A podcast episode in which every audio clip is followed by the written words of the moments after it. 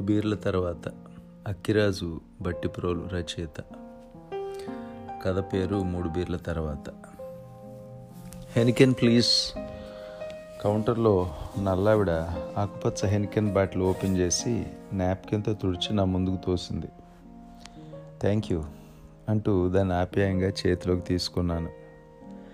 ఆవిడ దాన్ని ఎంత శుభ్రంగా తుడిస్తే మాత్రం ఏం ప్రయోజనం? చల్లటి బాటిల్ మీద మళ్ళీ నీళ్ళు చేరుతున్నాయి. వాతావరణంలో నీటి ఆవిరి ఉండును మనుషుల్లో ఆశలు ఉండును మనసుల్లో కొరతలు ఉండును. ఇది భౌతిక శాస్త్రం. హే రావు హే మార్క్. రావు నువ్వు ఈ పార్టీకి రావని చెప్పాడు డేవ్. నిన్న ఇక్కడ చూడటం ఎంతో బాగుంది. ఏడ్చావు. నీకు నాకు అంత స్నేహం లేదని మన ఇద్దరికీ తెలుసు. రేపు ఎల్లుండో నాతో ఏదో పని కావాల్సి ఉంటుంది. ఎమర్జెంట్గా ఈరోజు స్నేహం చేసేయాలని వచ్చుంటావు. ఈ పార్టీకి నేను రాకపోయినా నీకు వచ్చే నష్టమేమీ లేదని నాకు తెలుసులే. లేదు మార్క్ నేను రానని అనుకున్నాను. మాకు రిలీజ్ దగ్గర పడింది కదా కొంచెం కష్టంగా ఉంటుంది. మధ్యాహ్నం ఎందుకో నెట్వర్క్ డౌన్ అవడంతో అక్కడ ఇంక చేయగలిగింది ఏమీ లేదు అదిగాక ఓ అలాగా ఏమైతేనేమి నువ్వు రాగలిగావు? అదే సంతోషం. మళ్ళీ కలుద్దాం. నా మాటలు పూర్తవక ముందే సంభాషణ అర్ధాంతరంగా ముగించి ఎంతో సభ్యతగానే సెలవు తీసుకున్నాడు మార్క్. నే పార్టీలో కనపడినందుకే మహదానందపడిపోయిన మార్క్. పోనీలే ఇదే నయం. ఇండియాలో అయితే ఇష్టం ఉన్నా లేకపోయినా ఓ గంట ఇక్కడే ఉండి ఇద్దరికి విసుగు తెప్పించేవాడు. మెల్లిగా అక్కడి నుంచి కదిలాను. దూరంగా మా గ్రూప్ వాళ్ళు కూర్చుని ఉన్నారు. మరి కొంచెం దూరంలో దేశీగాళ్ళంతా అంటరాని వాళ్ళ మరో గుంపుగా కూర్చుని ఉన్నారు. ఈ రెండింట్లో ఎటువైపుకు నడిచేది? అమెరికా వాడి పక్కన కూర్చుని వాడి బెడ్రూమ్ ఎలా పెయింట్ చేశాడో వాడి కుక్కగాడికి వచ్చిన రోగం ఏంటో వినటం బాగుంటుందా? లేక భారతీయ జనాభా పక్కన కూర్చుని హెచ్ వన్ వీసా కోటా పెరిగే అవకాశాల గురించి ఫలానా పాండేకి ఫలానా ఇంటర్నెట్ కంపెనీ వాడు ఎంత స్టాక్ ఆప్షన్ ఇచ్చింది వాడు ఎంతలో మల్టీ మిలియనీర్ అవ్వబోయేది కాదు కూడదు అంటే కొంత మందు దేశభక్తి కలిసికట్టుగా ఎక్కువైతే కాసేపు పాకిస్తాన్ని తురకాన్ని తిట్టి మరి ఇంకేనే న్యూక్లియర్ టెస్టులు చేస్తే ఇండియా అమెరికా అయిపోతుందో చర్చించడమా ఏ రావు. నేను నా మేమాంసలో ఉండగానే వచ్చింది సుడిగాల్ల లారా. బంగారు రంగు జుట్టు పచ్చడి శరీరం. ఇండియాలో మూడో తరగతి పిల్ల కూడా డబ్బు అంటూ ఉంటే ఎంతకంటే పెద్ద చొక్కా వేసుకుంటుంది. చిరిగిపోయేలా ఉన్న ఆ ఇరుకైన టీషర్టు ఆమె స్త్రీత్వాన్ని దాచలేకపోతుంది. నా పిచ్చి ఆమె దాచే ప్రయత్నం చేస్తోందని ఎవరు చెప్పారు నాకు? అసలు ఆమె ఎందుకు దాచవలను? అది సరే కానీ ఆమె వక్షం ఇవాళ మరింత పెద్దదిగా నేల కనపడుతుంది. కొంత నా మూడో బీరు ప్రభావం మరికొంత ఆమె వేసుకున్న డిజైనర్ వేరు మహత్యం అయి ఉండొచ్చు. ఓ లారా ఇదేనా రావటం? లేదురా వచ్చి చాలాసేపు అయింది. రిచ్తో మాట్లాడుతున్నాను. నీ సంగతి ఏంటి? పార్టీ మహారంజుగా జరుగుతున్నట్టుంది. ఈమె ఇంగ్లీష్ ఓ పట్టాన్ని అర్థమే చావదు. ఒంటిని అటు ఇటు ఊపి మాట్లాడుతుందేమో శ్రద్ధగా ఇందామన్నా సాధ్యపడదు. అవునులారా చాలా కష్టమైన టైం నాకు. వచ్చే వారం రిలీజ్ ఏమో చాలా ఎక్కువ పని చేయాల్సి వస్తుంది. ఈ పార్టీ నిజంగానే మంచి రిలాక్సేషన్ నాకు. ఈ పార్టీలు ఎందుకు ఇస్తారో నాకు బాగానే తెలుసు. మా పాలేళ్ళకి ఊడుపుల రోజుల్లో ప్రతిరోజు మందు పోయించేవాడు మా తాత. అదే విషయాన్ని ఇక్కడ ఎవడో యూనివర్సిటీ వాడు రీసెర్చ్ చేసి మరీ చెప్పుకుంటాడు అడపాదడప పార్టీలు పిక్నిక్లు ఇవ్వడం ద్వారా ఉద్యోగుల్లో ఉద్యోగం పట్ల ఆసక్తి పెరుగును తద్వారా ఉత్పత్తి పెరుగును అది లాభసాటి పెట్టుబడి అని ఎవడో స్టాటిస్టిక్స్తో సహా రుజువు చేసేసి ఓ డాక్టరేటు పార్టీ లాభసాటిగా చేయటం ఎట్లు అనే ప్రొసీజర్కి ఓ పేటెంట్ కూడా నొక్కేసి ఉంటాడు. నిజం రావు నాకు కూడా కష్టంగానే ఉంది. పోనిద్దు మీ ఫ్రెండ్ వెంకట్ని కలిసావా? మొన్ననే ఇండియా నుంచి వచ్చాడు. తినటానికి ఎన్ని తెచ్చాడు అనుకున్నావు? బాయ్ ఇండియా నుంచి ఎవరేం తెచ్చినా నాకు నచ్చేస్తాయి. అబ్బా మళ్ళీ మొదలు పెట్టావా? చూస్తే నాకు అనుమానం. ఇవి మాట్లాడుతుంటే చూసారా? నేను ఎంత అందమైన దాన్ని? ఇన్ని తెలివితేటలు ఉన్నదాన్ని ముఖ్యంగా అమెరికాన్ని అందులో నా తెల్లటి తెల్లని దాన్ని. అయినా సరే చూసారా ఏ తేడా చూపించకుండా మీ బోటి ఆఫ్టర్ ఆల్ ఏషియా గాలతోటి తింటూ తిరుగుతున్నాను. చూసారో నేను ఎంతటి మంచిదానో అన్నట్టు ఉంటాయి శంకరాభరణం శంకరశాస్త్రి మంజు భార్గవని ఎంతో దయతో వంటగదిలోకి రానిచ్చినట్టు. థ్యాంక్స్ లారా అదంతా నీ అభిమానం. అంత దూరం నుంచి మేమేం తెచ్చుకున్నా అన్నిటిలోకి మాకు ఇష్టమైనవే కదా తెచ్చుకుంటాం.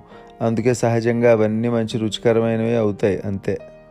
అమ్మయ్య మోడెస్టీని బాగానే నటించాను. ఇంకా ఇక్కడే ఉంటే ఆవిడ ఇండియాను పొగుడుతూనే ఉంటుంది. నేను అలా నా మోడెస్టీలో ఇరికిపోతూ సిగ్గుపడుతూ చిరునవ్వులు నవ్వుతూ నో ఇంకా నాకు ఓపిక లేదు. ఎక్స్క్యూజ్ మీ లారా మా గ్రూప్ వాళ్ళంతా నా కోసం ఎతుకుతున్నారు. నువ్వేదో తెచ్చుకోవడానికి వెళ్తున్నట్టున్నావు. అదిగో ఆ స్తంభం పక్కన కూర్చున్నారు మా వాళ్ళంతా. తప్పకుండా వచ్చి కలుస్తావు కదూ? అమ్మాయ బయటపడ్డాను. మెల్లిగా మా గ్రూప్ ఉన్న వైపుకి కదిలాను. జోరుగా లైవ్ బాండ్ రాక్ సంగీతాన్ని మోగిస్తోంది. ఇలాంటప్పుడే నాకు కొన్ని విచిత్రమైన ఆలోచనలు వస్తుంటాయి. ఇప్పుడు నేను వెళ్ళి అకస్మాత్తుగా ఘంటసాల భగవద్గీత క్యాసెట్ పెడితే ఎలా ఉంటుంది? మొత్తానికి అలాంటి పని ఏమీ చేయకుండానే మా గ్రూప్ వాళ్ళు ఉన్న టేబుల్ దగ్గరికి చేరాను. మొత్తం ఐదుగురు కూర్చున్నారు అక్కడ. ఒకడు భారతీయుడు ఒకడు చైనీయుడు ముగ్గురు అమెరికన్లు. ఎలియాస్ తెల్లటి అమెరికన్లు. నేను చేరేటప్పటికి నారాయణ ఏదో సీరియస్గా మాట్లాడేస్తున్నాడు. అందరూ ఎంతో ఆసక్తితో వింటున్నారు నటిస్తున్నారు. నేను ఇంతకు ముందు దాకా ఇక్కడే కూర్చుని వెళ్ళానేమో నా రాక వాళ్ళు ఎవరు పెద్దగా కదలలేదు. నేను నా కుర్చీలో కూర్చున్నాను. మా మేనేజర్ ఫ్రాంక్ మాత్రం నా రాకని గమనించి జరుగుతున్న సంభాషణ నాకు పరిచయం చేసే ప్రయత్నం చేశాడు. రావు ఏమీ లేదు. నారాయణ ఇప్పుడే మీ ఇండియా గురించి చెప్తున్నాడు. మీరు స్త్రీలను ఎంత గౌరవిస్తారని దేవతలుగా కొలుస్తారని చెప్తున్నాడు. అబ్బా ఇక్కడ అదే గొడవ. ఎందుకు ఎదవాగుడు ఏ ఎప్పుడు మీరు అలా మేము ఇలా అనుకుంటూ ఎందుకు న్యూసెన్స్ జాతీయతలు రేసులు రంగులు తేడాలే లేవని కబుర్లు? సందు దొరికితే చాలు మీరు ఎలాగా మేము ఎలాగా అనవసరమైన గోల. ఒరే నారాయణ ఎప్పుడైనా అమెరికా వాడు మేము ఎంత గొప్ప వాళ్ళం సుమా అంటాం విన్నావురా? మనం ఎందుకు ప్రతి నిమిషం మేము అంత వాళ్ళం ఇంత వాళ్ళం అంటూ రభస్ చేయటం? మనకి మన మీదే నమ్మకం లేదు. ఇది తెల్లాన్ని నమ్మించే ప్రయత్నం కాదు. మనం మనమే నమ్మించుకునే ప్రయత్నం. నో నా పార్టీ మూడు పాడైపోతుంది. అవును ఫ్రాంక్ ఆడవాళ్ళనే కాదు. అవును నిజమే. మనుషులుగా మాత్రం చూడం అన్నాను. నారాయణ మొహం కొద్దిగా రంగు మారినట్టు అనిపించింది. మరెవరికి నా మాట సరిగా అర్థం కాలేదనుకుంటాను. బహుశా బ్యాడ్ ఇంగ్లీష్ అనుకుని ఉంటారు. నాకే మంచిది. నారాయణ అలా మాట్లాడుతూనే ఉన్నాడు. నాకు చిరాకు పెరిగిపోతుంది. ఇది పార్టీరా? వీళ్ళెవరికి నీ వాగుడి మీద ఆసక్తి లేదు నమ్మకం లేదు అని చెప్పాలని ఉంది చెబితే వింటాడు. వాడేదో నికార్సైన దేశభక్తుల్లా అంతెత్తు నుండి అధోపాతాళంలో ఉన్న నన్ను చూస్తున్నట్టుగా ఓ చూపు చూస్తాడు. నాకేలా ఆ గోల? ఇక్కడి నుంచి గదిలి అంటరాని భారతీయులను కలవటమే బాగుండేలా ఉంది. కనీసం నాలుగు మసాలా సినిమా కబుర్లు క్రికెట్ కబుర్లు అన్న తెలుస్తాయి. మా జనాల దగ్గర మెల్లిగా అనుమతి తీసుకుని లేచాను. నా చేతిలో బాటిల్ ఖాళీ అయిందని గమనించాను. గాలిలో తేలుతున్నట్టుంది నాకు. రెండు గంటల్లో మూడు బాటిళ్ళు. ఒంటి బరువు సగం తగ్గిపోయినట్టుంది. ఈరోజు వెనుదిరిగేది లేదు. అప్రయత్నంగా కౌంటర్ దగ్గరికి వెళ్ళి నాలుగో బాటిల్ తెచ్చుకున్నాను. నేరుగా దేశీయుల టేబుల్ దగ్గర చేరాను. మొత్తం ఐదుగురు ఆరుగురు ఉన్నారు. లెక్కించే స్థితిలో లేను నేను. అందులో ఒక జడ పదార్థం అంటే జడ వేసుకున్న పదార్థం కూడా ఉంది. ఇప్పుడే నేను జాగ్రత్తగా ఉండాల్సింది. ఒళ్ళు తూలితే పర్లేదు కానీ మాట తోలనేయకూడదు. ఈ మత్తులో గొడవ ఇదే. నా ఆలోచనలన్నీ మాటలైపోతాయి. మాట్లాడొద్దని అనుకున్నా సరే ఏదో శక్తి పట్టి వాగిస్తుంది. కోర్టులో భగవద్గీతల్ని బైబిల్ని తీసేసి మందు బాటిల్ని పెట్టాలి. అప్పుడు ఇక లై డిటెక్టర్లు కూడా అక్కర్లేదు. హలోలు కైసాహైలు హవారియులు అయిన తర్వాత కుర్చీలో కూలబడ్డాను నో మ్యాన్ ఇండియన్ మేనేజర్ దగ్గర పని చేయలేను అన్నాడు పాండే. ఓ యా మా గ్రూప్లో కూడా దేశీగాలు పెరిగిపోతున్నారు. It's a pain Sharma. Sharma కాదు Sharma. I hate Indians I hate that I hate this అందరూ తమ తమ కారణాలు భారతీయులను అసహించుకోగలందుకు తెలియజేశారు. అకస్మాత్తుగా అందరూ నన్ను చూస్తున్నట్టు అనిపించింది. ఏదో ఒకటి మాట్లాడేయాలి. అవునవును ఈ టేబుల్ మీద లేని ఆ ఫలానా భారతీయులందరూ ఎదవలే ఒప్పుకుంటాను అన్నాను. అన్నాననే అనుకుంటున్నాను. మొహాల్లో ఆ రంగులు చూస్తుంటే అనే ఉంటాను అనిపిస్తోంది నేను చూస్తున్నాను అనుకుంటున్న రంగులు నిజంగా ఆ మొహాల్లోనివేనా? సంభాషణ సాగిపోతుంది నా బాటిల్ కరిగిపోతూనే ఉంది. రేపు శాన్ ఫ్రాన్సిస్కో ఎవరైనా వస్తున్నారా? ఓ బెంగాలీని ప్రశ్న. చైనాలో మానవ హక్కుల పునరుద్ధరణకు గాను ఓ ప్రదర్శన ఉంది. ఎవరైనా వస్తారేమోనని బెంగాలీని జవాబు. ఆ జవాబు చెప్పడంలో ఆ మొహంలో తలుక్కున ఓ గంభీర ముద్ర వెలిగింది. నా స్థాయికి మీరంతా రాగలరా అనే అనుమానం ఆ మొహంలో. అవురా ఏమి వీని సామాజిక చింతన? ఈ మనిషే చదువుకునేవాడికి రాజకీయాలు ఇతర గొడవలు పట్టకూడదని ఐఐటి చదువయి అమెరికా వచ్చిన దాకా నమ్మినవాడు. ఈ మనిషికి వెళ్ళేందుకు ఏ సమస్య ప్రదర్శన కనపడినవి కావు భారతంలో. మరి అక్కడ ప్రదర్శన అంటే చక్కటి ఫ్రీ టీషర్టు స్పాన్సర్డ్ సోడా షార్ట్లు అమ్మాయిలు ఉండరు కదా చెమట కంపు పోలీసు లాఠీలే కదా దొరికేవి. ఇంత చేసి ఓ పర్సెంట్ తక్కువ మార్కులు వస్తే ఆ కంపులోనే జీవితాలు ఏడవాలి. అమెరికా ఎక్కడ దొరికాను? అయ్యో ఇదంతా నేను కానీ బయటకు అనేయట్లేదు కదా. ఎందుకలా అందరూ నా వంకే చూస్తున్నారు? మళ్ళీ ఏదో ఒకటి వాగక తప్పదు. లేదు ఈసారి ఇరాక్ మానవ హక్కుల ఉల్లంఘన గురించి ఏదైనా ప్రదర్శన ఉంటే చెప్పు. నాకు మిడిల్ ఈస్టర్న్ అమ్మాయిలంటే ఎక్కువ ఇష్టం. నేనేమన్నా తప్పన్నానా? జాగ్రత్తగానే మాట్లాడాలనుకున్నా ఎందుకలా బెంగాలీ వాడు అంత కోపంగా లేచి వెళ్ళిపోతున్నాడు? ఇక నేనేమి మాట్లాడను. సంభాషణ హైదరాబాద్ ఆటోల క్యూఆర్ కాబ్లా అడ్డదిడ్డంగా సాగిపోతుంది. నేను వింటం మానేసి టేబుల్ మీద ర్యాక్ బ్యాండ్కి అనుగుణంగా తాళం వేస్తున్నాను. అకస్మాత్తుగా భుజం మీద చేయి పడడంతో ఈ లోకంలోకి వచ్చాను రాగలిగినంత. ప్రసాద్ తోటి తెలుగువాడు హిందీలో అందరికీ అభివాదం చేసి కూర్చున్నాడు. వాడిని నేను చదువుకునే రోజుల నుంచి ఎరుగుదును. వాడికి హలో చెప్పేసి నా యోగంలోకి నేను వెళ్ళిపోదాను అనుకున్నాను. ఇంతలో ఈ సంగతి తెలుసా? బాలమురళి కన్సర్ట్ వచ్చే నెలలో బే ఏరియాకి వస్తుంది తెలుసా? అందరినీ ఉద్దేశించి ప్రసాద్ అన్నాడు. నేను ఉలిక్కిపడ్డాను. వీడు బాలమురళి సంగీతం వెంటనే ఎప్పుడు మొదలుపెట్టాడో నాకు తెలియదు నాకు తెలిసినంత వరకు విజయశాంతి బొడ్డు గురించి వీడు చేసినంత రీసెర్చ్ మరి ఎవడో చేసి ఉండడు. వీడు ఆ మాస్ టెస్టుల నుంచి క్లాస్ టెస్టులకి ఎప్పుడు ఫిరాయించాడో తెలియదు అమెరికా ఖండమా? నీ పాత్ర ఇందులో ఎంత? ఇంకా అక్కడే ఉంటే బాలమురళి బొడ్డు గురించి వాడి అభిప్రాయం అడిగేస్తానేమో అని భయం వేసింది. ఇంక ఇంటికి వెళ్ళటమే మర్యాదగా దోస్తుంది. లేచి నేను వెళ్తానని చెప్పాను. అందరూ అమ్మయ్య పేడ వెరగడైంది అనుకుంటున్నారని నా అనుమానం దొంగ నా కొడుకులు లేచి నడవబోయాను. కొద్దిగా తూలినట్టు ఉన్నాను. నిజంగా మీరు డ్రైవ్ చేయగలరా? నేను కారు తేలేదు. మిమ్మల్ని మీ ఇంటి దగ్గర డ్రాప్ చేసి పొద్దున్నే వెళ్ళగలను కావాలంటే. ఎవరిది? నాకింతటి స్నేహితుడు ఎక్కడ ఉన్నాడబ్బా ఈ జనంలో అని చూశాను. అది మనీష్. కొత్తగా బే ఏరియాకి మా కంపెనీకి వచ్చాడు. ఇతగాడు పెద్దగా మాట్లాడడం నేను ఇంతవరకు చూసి ఎరగను. నా ప్రవృత్తికి విరుద్ధమైన ఎందుకో తెలియదు సరే అన్నాను. ఇద్దరం మెల్లిగా బయటికి నడిచాం. పార్కింగ్ లాట్లో కారు ఎక్కడ పెట్టానో గుర్తు చేసుకునే ప్రయత్నం చేశాను. మా ఊరి అంశాలు వాడనా లేడు. వాడు అంజనం చేసి చెప్పేవాడు. పలానా కాపుగారి గేదె పక్కూరి బందెల దొడ్లో ఉందని. వారిని ఇక్కడ పార్కింగ్ లాట్ ముందు కనుక కూర్చోబెట్టగలిగితే బ్రహ్మాండమైన బిజినెస్. వారంలో కనీసం మూడు సార్లన్నా మర్చిపోతాను నేను. కారు ఎక్కడ పెట్టాను ఎత్తుక్కుంటే కానీ దొరకదు. మొత్తానికి అంజన వేయకుండానే కారును పట్టుకోగలిగాం.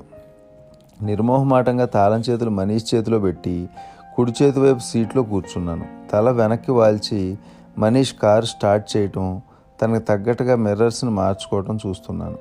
కార్ని మెల్లిగా రివర్స్ చేసి దారిలో పెట్టాడు మనీష్. ఇంత సహాయం చేయటానికి వచ్చిన మనిషి పెద్దగా స్నేహం కూడా లేని మనిషి ఇంతసేపట్లోనూ ఒక్క మాట కూడా మాట్లాడలేదు. కారు చిన్న రోడ్లు దాటి ఫ్రీవే మీదకి చేరింది. రావు గారు మీరు నిద్రగానే పోవట్లేదు కదా? నా ఆలోచన పసిగట్టినట్టుగా వచ్చింది ప్రశ్న అది తెలుగులో. చెప్పండి మనీష్ మీరు తెలుగువారు అనుకోలేదు నేను. తెలుగుదేశాన్ని పెరిగిన కారణాన్ని తెలుగు అని నేను. అందుకే అంత అదృష్టం నాకు. మీ ఇంగ్లీష్ గొనుగులతో పాటు తెలుగు గొనుగులు కూడా అర్థమయ్యాయి నాకు. ఇతగాడి మీద కానీ నా తెక్క ప్రయోగించలేదు కదా ఆకాక్షతోనే వస్తున్నాడా ఏమిటి ఈ పెద్ద మనిషి? మరేం పర్లేదులేండి నేను మీ జోలికి కానీ మీరు నా జోలికి కానీ రాలేరు రాలేదు ఇంతవరకు బతుకు జీవుడా అనుకున్నాను. చూడబోతే ఈ పెద్ద మనిషి నన్ను ఏదో ఇరుకును పెట్టడానికి బయలుదేరినట్టుంది. అవును సుమండి మీరు పెద్దగా మాట్లాడడమే చూసి ఎరుగును అన్నాను నేను. సరే రావు గారు ఒక సంగతి చెప్పండి ఎందుకు మీరు అలా కావాలని తెలిసి తెలిస్తే అందరినీ కించపరుస్తారు? నేనెవరిని కించపరచలేదు. సూటిగా మాట్లాడాను అంతే. అని మగ్ మభ్య పెట్టుకోకండి. నాకు ఒకటే సమాధానం కావాలి. మీరు చేస్తున్నది పరనిందా ఆత్మనిందా? నిందా లేదు గింద లేదు. ఇక్కడ అంతా తెల్లాడి బానిసలు. ఈ బతుకులకి సొంత ఆలోచన లేవు. అసలు సొంత బతుకులే లేవు. వీళ్ళందరికీ ఆ సంగతి తెలుసు. నటిస్తున్నారంతే పురుగులు. Hello hello. మళ్ళీ మీ దూరంలోకి పోకండి. మీ ఎదురు ఎదురుకుండా కూర్చున్నవాడు మీలా ఆలోచించట్లేదని మీకు ఎట్లా తెలుసు? చేస్తున్నాడేమో. నాకేం పట్టింది? వాడి ఆలోచన వాడిది. మిమ్మల్ని మినహాయించుకుని మిగతా అందరినీ పురుగులు చేసేస్తానంటారు. నేను చేసేదేమిటి? ఇక్కడ ఉన్నవన్నీ పురుగులే. నేను మీరు కూడా నన్నేమి మినహాయించుకోలేదు నేను. ఈ సంగతి మీ ఒక్కరికే తెలుసని ఎదురుకుండా వాడు ఇటువంటి ఆలోచన కూడా చేయట్లని చేయట్లేదని ఏ ఆధారంగా చెప్తున్నారు? నాలుగో బీర్ సార్. అది నా నాలుగో బీర్ ఆధారంగా చెప్తున్నాను. అదిగో ఆ వచ్చే ఎగ్జిట్ మీరు తీసుకోవాల్సింది.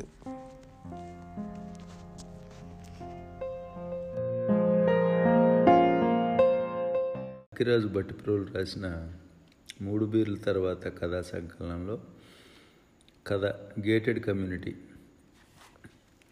సుధా నేను వెళ్ళిపోతున్నా. బాత్రూమ్ బయట నుంచి సుధకి వినపడేలా ఒక గావు కేక పెట్టి బయటికి నడిచాడు సతీష్. ఇంకా కమ్యూనిటీలో ఎవరు బయలుదేరినట్టు లేరు పిల్లలందరూ ఈ పాటికే స్కూల్ బస్సుల్లో ఉడాయించేసి ఉంటారు.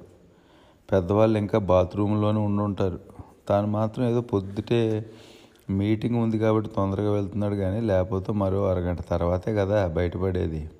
ఆలోచిస్తూనే గబగబా షూస్ వేసుకుని కారు స్టార్ట్ చేశాడు. రివర్స్ చేసి కమ్యూనిటీ రోడ్డు మీద గేట్ వైపు పోనిచ్చాడు. Gate ఆనుకునే community club house. Club house ముందుకు వచ్చాక గుర్తొచ్చింది. ఆ రోజు రాత్రి ప్రసాద్ కొడుకు పుట్టినరోజు పార్టీ అని. క్లబ్ ముందు కారు ఆపాడు సతీష్. వాచ్మెన్ పరుగున వచ్చాడు. ప్రసాద్ గారు ఎన్నింటికని చెప్పిండ్రు? రాత్రి పార్టీ తెచ్చిపెట్టుకున్న తెలంగాణలో అడిగాడు సతీష్ వాచ్మెన్ని పార్టీ ఇవ్వాలి కాదు సార్ శనివారం నాడు. ఈరోజు బాబు పుట్టినరోజు. పార్టీ శనివారం అయితే అందరూ వస్తారని ఆ రోజు పెట్టారు సార్ హాయ్ దీర్ఘాలు తీస్తూ గోదావరి జిల్లాని నాలుగు లఘువాక్యాల్లో ఆవిష్కరిస్తూ సమాధానం చెప్పాడు వాచ్మెన్. కారు క్లబ్ని కాలనీ గేట్ని దాటి బయటికి నడిచింది సతీష్ అనుకున్నట్టుగానే ఇంకా ఆఫీస్కి వెళ్ళే పెద్దవాళ్ళు రోడ్ల మీదకి రాలేదు. స్కూల్ బస్సులు పిల్లలు రోడ్లను ఆక్రమించి ఉన్నారు. మరో అరగంట తర్వాత బైకులు కార్లతో పెద్దవాళ్ళు రోడ్లని తమ చేసుకుంటారు టిఫిన్ సెంటర్లు రెస్టారెంట్లు తప్ప ఇంకా ఏ షాపులు తెరిచిలేవు. కార్లు కారు జూబ్లీ హిల్స్ రోడ్డు మీదకి చేరేటప్పటికి ట్రాఫిక్ పూర్తిగా జామ్ అయ్యి ఉంది. రోడ్డు వెడల్పు పెంచే పనుల్లో సగం పగలగొట్టిన గోడలు రోడ్డు మీద వేసిన కంకర ఇసుక వాటి మధ్య నుంచి ఎలాగాలో ఇరికి దూరి పాకి మిగతా వాళ్ళందరినీ ఎదవల్లా జమగట్టి పారిపోదాం అనుకుంటున్న అభినవ షూ మేకర్ల దాటికి పూర్తిగా నిలిచిపోయిన ట్రాఫిక్. ఈ రోడ్డు ఏదో అయిపోతే కనీసం అరగంట ఎక్కువ నిద్రపోవచ్చు. భవిష్యత్తులో జరగబోయే మంచిని తలుచుకుంటూ పొద్దుటే మూడు పాడవకుండా విసుగుని కాస్త దూరంలో ఉంచే ప్రయత్నం చేశాడు. పూర్తిగా నిలిచిపోయిన కారులోంచి యథాలాపంగా చుట్టుపక్కల చూడటం మొదలెట్టాడు. మొదట ఓ నిమిషం గమనించలేదు కానీ తన కారు పక్కనే దాదాపు ఆనుకుని ఉన్న స్కూటర్ మీద కూర్చున్న వ్యక్తి తననే చూస్తున్నాడని అనిపించగానే తిరిగి అటువైపు చూశాడు. సతీష్? ప్రశ్నార్థకంగా అడిగాడు స్కూటర్ మీద వ్యక్తి. అవును మీరు నువ్వు అర్జున్ అవునా? ప్రశ్నించబోయి వెంటనే గుర్తుపెట్టి అడిగాడు. కారు ఆగంగానే చూసా రంగు వచ్చినట్టుంది ఆ కళ్ళజోడు కొంచెం అనుమానించి నువ్వే పలకరిస్తావులే అని చూస్తున్నా అన్నాడు అర్జున్. ఇంతలో ట్రాఫిక్ కదిలింది. వెనక వాళ్ళ హార్న్ మూతలు మోగించక ముందే బయలుదేరటం మంచిదని ముందు ఆపుతా అని స్కూటర్ని ముందుకు పోనిచ్చాడు అర్జున్. అర్జున్ అలా కొంత దూరం ముందుకు పోయి త్రినేత్ర ముందున్న పార్కింగ్లోకి స్కూటర్ పోనివ్వటాన్ని గమనించి కారు ఇండికేటర్ వేశాడు సతీష్. ఎదురొస్తున్న ట్రాఫిక్లోకి అంగుళం అంగుళం చొప్పున దూరి దాన్ని దాటి రోడ్డు కుడివైపు ఉన్న పార్కింగ్లోకి చేరాడు సతీష్.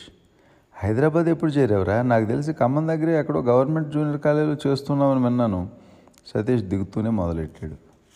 మూడేళ్ళ నుంచి ఇక్కడే ఉన్నా గవర్నమెంట్ జాబ్ వదిలి ఇక్కడే ప్రైవేట్ కాలేజీలో చేరా? గవర్నమెంట్ జూనియర్ లెక్చరర్ ఉద్యోగం కన్నా ప్రైవేట్ కాలేజీ ఉద్యోగాలు మెరుగైపోయాయా అయిపోయాయా అనే సందేహం వచ్చినా దానికన్నా ముందు చాలా రోజుల తర్వాత కలిసిన మిత్రుడితో మాట్లాడాల్సిన విషయాలు చాలా ఉండటంతో ట్రాఫిక్ మార్చి టాపిక్ మార్చి అన్నాడు. నా సంగతి ఏమన్నా తెలుసా? ఆఖరిసారి మనం కలిసింది పదేళ్ళ క్రితం అనుకుంటా. నా ఎంటెక్ అప్పటికి అయ్యిందా? గుర్తు చేసుకుంటూ అడిగాడు. చూచాయిగా తెలుసు. సాఫ్ట్వేర్లో చేరావని America Australia London Japan Singapore ఏవేవో తిరుగుతున్నావని విన్నాలే. ఖచ్చితంగా తెలియదులే ఎక్కడున్నావో. అన్ని దేశాల్లో ఏం తిరగలేదులే. అమెరికా చాలాసార్లే వెళ్ళాను. ఓసారి లండన్ ఓసారి సింగపూర్ వెళ్ళా అంతే ప్రాజెక్ట్ పని మీద. ఎక్కడా ఉండిపోయే ఉద్దేశం లేదులే మొదటి నుంచి. వెళ్ళి వచ్చేస్తుంటా. ఇక్కడే ఇల్లు కూడా కొనేసుకున్నా. ఓ భార్య ఓ కొడుకు. ఓ భార్యనా? సతీష్ ఆలోచించకుండా అన్న మాటను వెక్కిరిస్తూ నవ్వాడు అర్జున్. నువ్వు ఆపుకుని అన్నాడు. నేను ఓ చిన్న ఫ్లాట్ కొనుక్కున్నాలే ఊరి బయట. ఒకే ఒక భార్య ఇద్దరు పిల్లలు ఇద్దరు మగ పిల్లలే ఆఫీస్ మీటింగ్ గుర్తుకొచ్చింది సతీష్కి. నేను తొందరగా మీటింగ్కి ఇవ్వాలి నీ నెంబర్ ఇవ్వు సాయంత్రం కాల్ చేస్తా ఇంటి దగ్గర కలుద్దాం అన్నాడు. ఇద్దరు మిత్రులు ఫోన్ నెంబర్లు తీసుకుని ఎవరు ఉద్యోగాలకు వాళ్ళు బయలుదేరారు. పదేళ్ళ తర్వాత కలిసిన మిత్రుని అంచనా వేసే ప్రయత్నం చేశాడు సతీష్. చిన్నప్పుడు కోపం ఆవేశం ఇంకా ఈ మనిషిలో ఉండి ఉంటాయా? ఓ పల్లెటూరులో పదో తరగతి దాకా కలిసి చదువుకున్న మిత్రులు అర్జును సతీష్లు. అంత చిన్న పల్లెటూరు నుంచి ఇంత పెద్ద ఉద్యోగం దాకా రాగలిగానన్న గర్వం అప్పుడప్పుడు మెదిలినా అర్జున్ గురించి ఆలోచిస్తే మాత్రం తాను సాధించింది గొప్పేం కాదనిపిస్తుంది సతీష్కి. ఊళ్ళో అందరికీ బట్టలు ఉతికే చాకలి సాంబయ్య కొడుకు అర్జున్. ఏడో క్లాస్లో వాడు జిల్లాలోనే ఊళ్ళో అందరికీ బట్టలు ఉతికే చాకలి సాంబయ్య కొడుకు అర్జున్. ఏడో క్లాస్లో వాడి జిల్లాలోనే మూడో ర్యాంకు. వాళ్ళ నాన్న చదువు మానిపిద్దాం అనుకుంటే స్కూలుకు పంతుల్లే ఫీజులు కట్టి వాడిని ఎనిమిదో తరగతిలో చేర్చారు.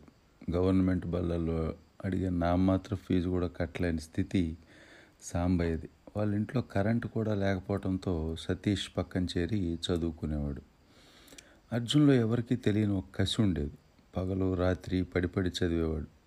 సతీష్ తనకిష్టమైన లెక్కలు సైన్స్ చదువుతుంటే అర్జున్ ప్రతి సబ్జెక్ట్ని ఒకే ఇంట్రెస్ట్తో చదివేవాడు.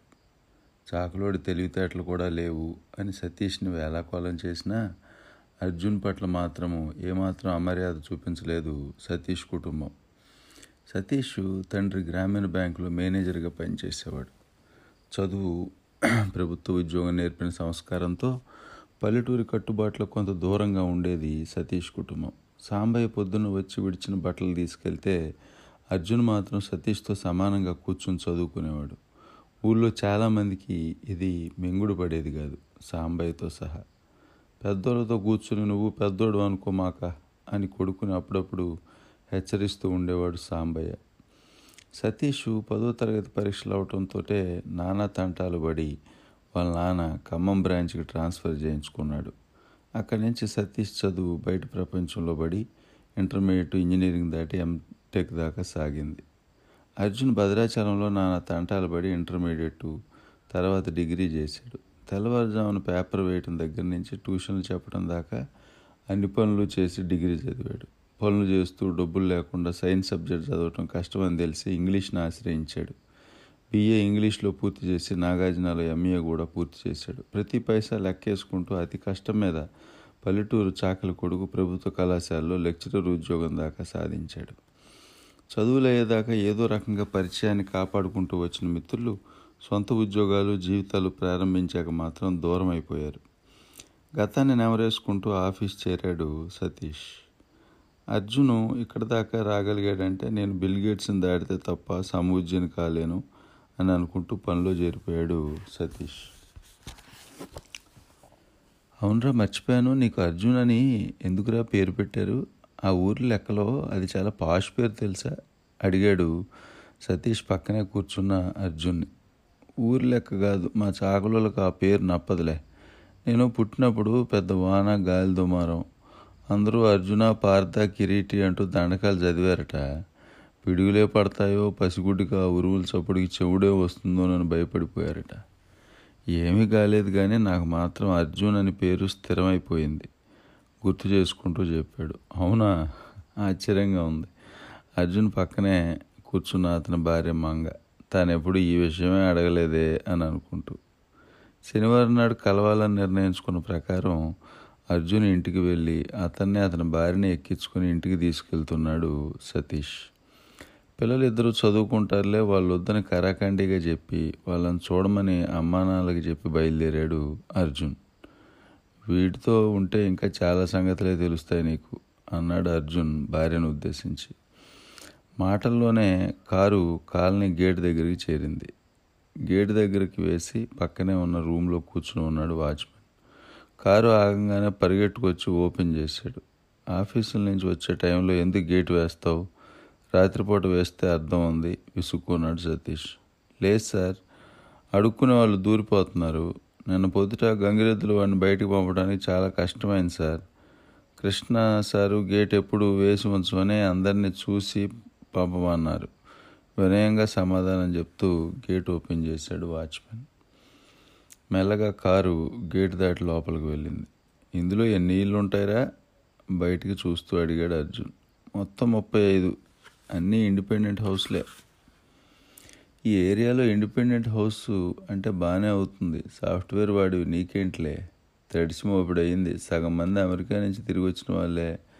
హైటెక్ చుట్టుపక్కల కంపెనీలో పనిచేసే వాళ్ళే అంతా. దారిలో ఉన్న క్లబ్ హౌస్ని స్విమ్మింగ్ పూల్ని చూపిస్తూ ఇంటివైపు పోనిచ్చాడు సతీష్. క్లబ్ హౌస్ దగ్గర కాస్త హడావిడి కనపడింది. ఈరోజు క్లబ్ హౌస్లో బర్త్డే పార్టీ ఉంది. అదే హడావిడి వివరించాడు సతీష్. క్లబ్ వరండాలో ఓ ఇద్దరు కార్టూన్ వేషాల గంతులు వేస్తున్నారు. బ్యార్నీ టిగ్గర్ అంటూ పిల్లలంతా వాళ్ళ చుట్టూ తిరుగుతున్నారు. మరి నువ్వు వెళ్ళవా? కార్టూన్ వేషాలను చూస్తూ అడిగాడు అర్జున్. గిఫ్ట్ ముందే కొనేసేలే అంత పిల్లల పార్టీనే. మా అబ్బాయి ఈ పాటికి అక్కడ చేరి ఉంటాడు. అవసరమైతే కేక్ కటింగ్ టైంకి ఓ నిమిషం వెళ్ళి వస్తా. అది చాలు. అలాంటి ఇళ్ళని సినిమాల్లో తప్ప చూడని మంగ ఒక మాట కూడా మాట్లాడకుండా చూస్తోంది. ఇళ్ళని ఇళ్ళలో ఉన్న కార్లని రకరకాల మొక్కల్ని ఇరుక అపార్ట్మెంట్లోంచి వచ్చిన మంగకి వేరే దే ఏదో దేశం వెళ్ళినట్టుగా ఉంది. డబ్బున్న వాళ్ళ ఇల్లు ఇలా ఉంటాయి. భార్యను ఉద్దేశిస్తూ అన్నాడు అర్జున్. సర్లే దిగు తొందరగా రెడీ అయితే క్లబ్ హౌస్ వైపు వెళ్ళొచ్చు అంటూ కారు దిగాడు సతీష్. కారు శబ్దం విని తలుపు తీసి బయటికి వచ్చింది సుధ. రెండు రెండి అంటూ సాదరంగా ఆహ్వానించింది అతిథులను. వీడే అర్జున్ అంటే ఆవిడ వీడి భార్య పరిచయం చేశాడు సతీష్. మీ గురించి చాలానే చెప్పారు సతీష్. అది సుధ. మంచా చెడ తేలిగ్గా నవ్వేస్తూ అన్నాడు అర్జున్. బాబు లేడా? మొదటిసారి నోరు తెరుస్తూ అడిగింది మంగ. వాడు ఆ క్లబ్ హౌస్ దగ్గర పార్టీలో ఉన్నాడు. మీరు పిల్లల్ని తీసుకొస్తారేమోనని తొందరగా వచ్చేమని అన్నాను. సమాధానం చెప్పింది సుధ. వాళ్ళు చదువుకోవాలట. వీడో పుస్తకాలు పురుగు కొడుకును వదులుతాడా? అన్నాడు సతీష్. నిజం అన్నయ్య చిన్న క్లాసులే కదా పోనిమ్మంటే వినరు. చదువో చదువు ఎప్పుడూ గోల. భర్త మీద చాడీ చెప్పింది మంగ. అన్నయ్య అన్న పిలుపు విని ఆశ్చర్యపోయింది సుధ. తమ హైటెక్ స్నేహితుల్లో ఇలాంటి పిలుపులు వినకపోవడంతో ఆ పిలుపు ఎందుకు ఎబ్బెట్టుగా అనిపించింది సుధకి. చిన్నతనంలో ఇంటి పక్క పిన్ని గారు తండ్రి అన్నయ్య గారు అని పిలవటం గుర్తొచ్చింది. ఇప్పుడు అదే పిన్ని గారు కనపడితే తను పిన్ని గారు అని పిలుస్తుందా లేక ఆంటీ అని పిలుస్తుందా? మేమాంసలో పడింది సుధ. కాస్త స్థిమిత పడ్డాక ఇల్లంతా తిప్పి చూపించారు సతీష్ సుధ. చాలా గొప్పవాడు అయిపోయావురా అన్నాడు అర్జున్ మిత్రుని మెచ్చుకుంటూ. నా మొహం గొప్ప. రేపు మా ఆఫీసుకురా ఒక్కొక్కడికి ఊరంతా స్థలాలే. నిమిషం సందు దొరికితే మాట్లాడేది ఎక్కడ ఏ స్థలం ఎంత పెరిగిందనే తపన. సతీష్. చుట్టూన్నామే ఎన్ని కుప్పలైనా పెడుతుంది నాయన అని అన్నాడు అర్జున్. భోజనాలు చేసి మిత్రులు ఎదురు చిన్ననాటి కబుర్లోకి మళ్ళారు. ఒకరి కుటుంబాల గురించి ఒకరు అడిగి తెలుసుకున్నారు. ఎంఎస్సి చేసి మొన్నమొన్నటి దాకా ఏదో ఉద్యోగం చేసి మానేసిన సుధకి పదో తరగతి పాస్ అయ్యి ఇల్లు దాటి బయట ప్రపంచం పెద్దగా తెలియని మంకకి మధ్య మాటలు పెద్దగా సాగల. మాటలు అనుకోకుండా ఇంగ్లీష్లోకి తెలుగులోకి మళ్ళీ అలవాటు ఉన్న సుధా అతి కష్టం మీద భాషను అదుపులో పెట్టుకునే ప్రయత్నం చేసింది. అంతస్తులకి అంతరాలకి మించిన సంస్కారం అభిమానం పుష్కలంగా ఉన్న నలుగురు అపురూపమైన ఆ స్నేహాన్ని కాపాడుకోవడానికి ప్రయత్నపూర్వకంగా ఒకరికొకరు సాయపడ్డారు. నాలుగు ఇంగ్లీష్ మొక్కలు నేర్చుకోగానే ఏం చేసినా చెల్లిపోతుంది అనుకుంటావు రాని అయ్యా. ఒక్కటి బీగితే నీ అబ్బా ఆరు నెలల నాడు తిన్నది గక్కుతావు ఒక్కసారిగా విరుచుకుపడ్డాడు అర్జున్. ఒక్కసారిగా ఉలిక్కిపడ్డాడు వెనకే నిలబడ్డ సతీష్. రైలు టికెట్ కొనడానికి లైన్లో ఓ నలుగురు ముందు నిల్చున్న ఓ కుర్రాడి మీద అర్జున్ కోపం. ఆదివారం పాత పుస్తకాల షాపులు చూడడానికి బయలుదేరారు మిత్రులిద్దరు.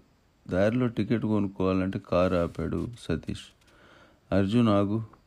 అర్జున్ కంట్రోల్ చేయటానికి విశ్వప్రయత్నం చేశాడు సతీష్. ఏమిటి ఆగేది? నా కొడుకు నిందాక నేను చూస్తున్నా. ఆ ముందైన కాస్త మెత్తగా ఉన్నాడని చూసి దూరిపోతున్నాడు. ఏమిటంటే వాళ్ళ తాతకో అమ్మమ్మకో టికెట్ కొంటున్నట్ట ముసలాళ్ళ టికెట్ కొనడానికి లైన్లో నుంచునక్కర్లేదని ఇంగ్లీష్లో దబాయింపు. మీ తాతకో వాడు అమ్మకో టికెట్ కావాలంటే వాళ్ళని రమ్మను. పక్కకు తప్పుకొని బోనిస్తాం. వాళ్ళ పేరు చెప్పి నువ్వు ఇక్కడ వేషాలు వేసావంటే మొహం బొగులుద్ది. నిక్కచ్చిగా చెప్పాడు అర్జున్. ఎంత నివారించాలని చూసినా సతీష్ ఏదో అనబోయిన ఆ కుర్రాడు లైన్లో ఉన్న మిగతా వాళ్ళు కూడా నోరు పెంచడంతో I will come back and see you all అని పొగరుగా బయటకు వెళ్ళాడు. ఏందిరా నువ్వు చూసేది? ఇప్పుడేరా చూసుకుందాం అంటూ ఆ కుర్రాడి వెంటబడిపోయిన అర్జున్ అతి కష్టం మీద ఆపాడు సతీష్.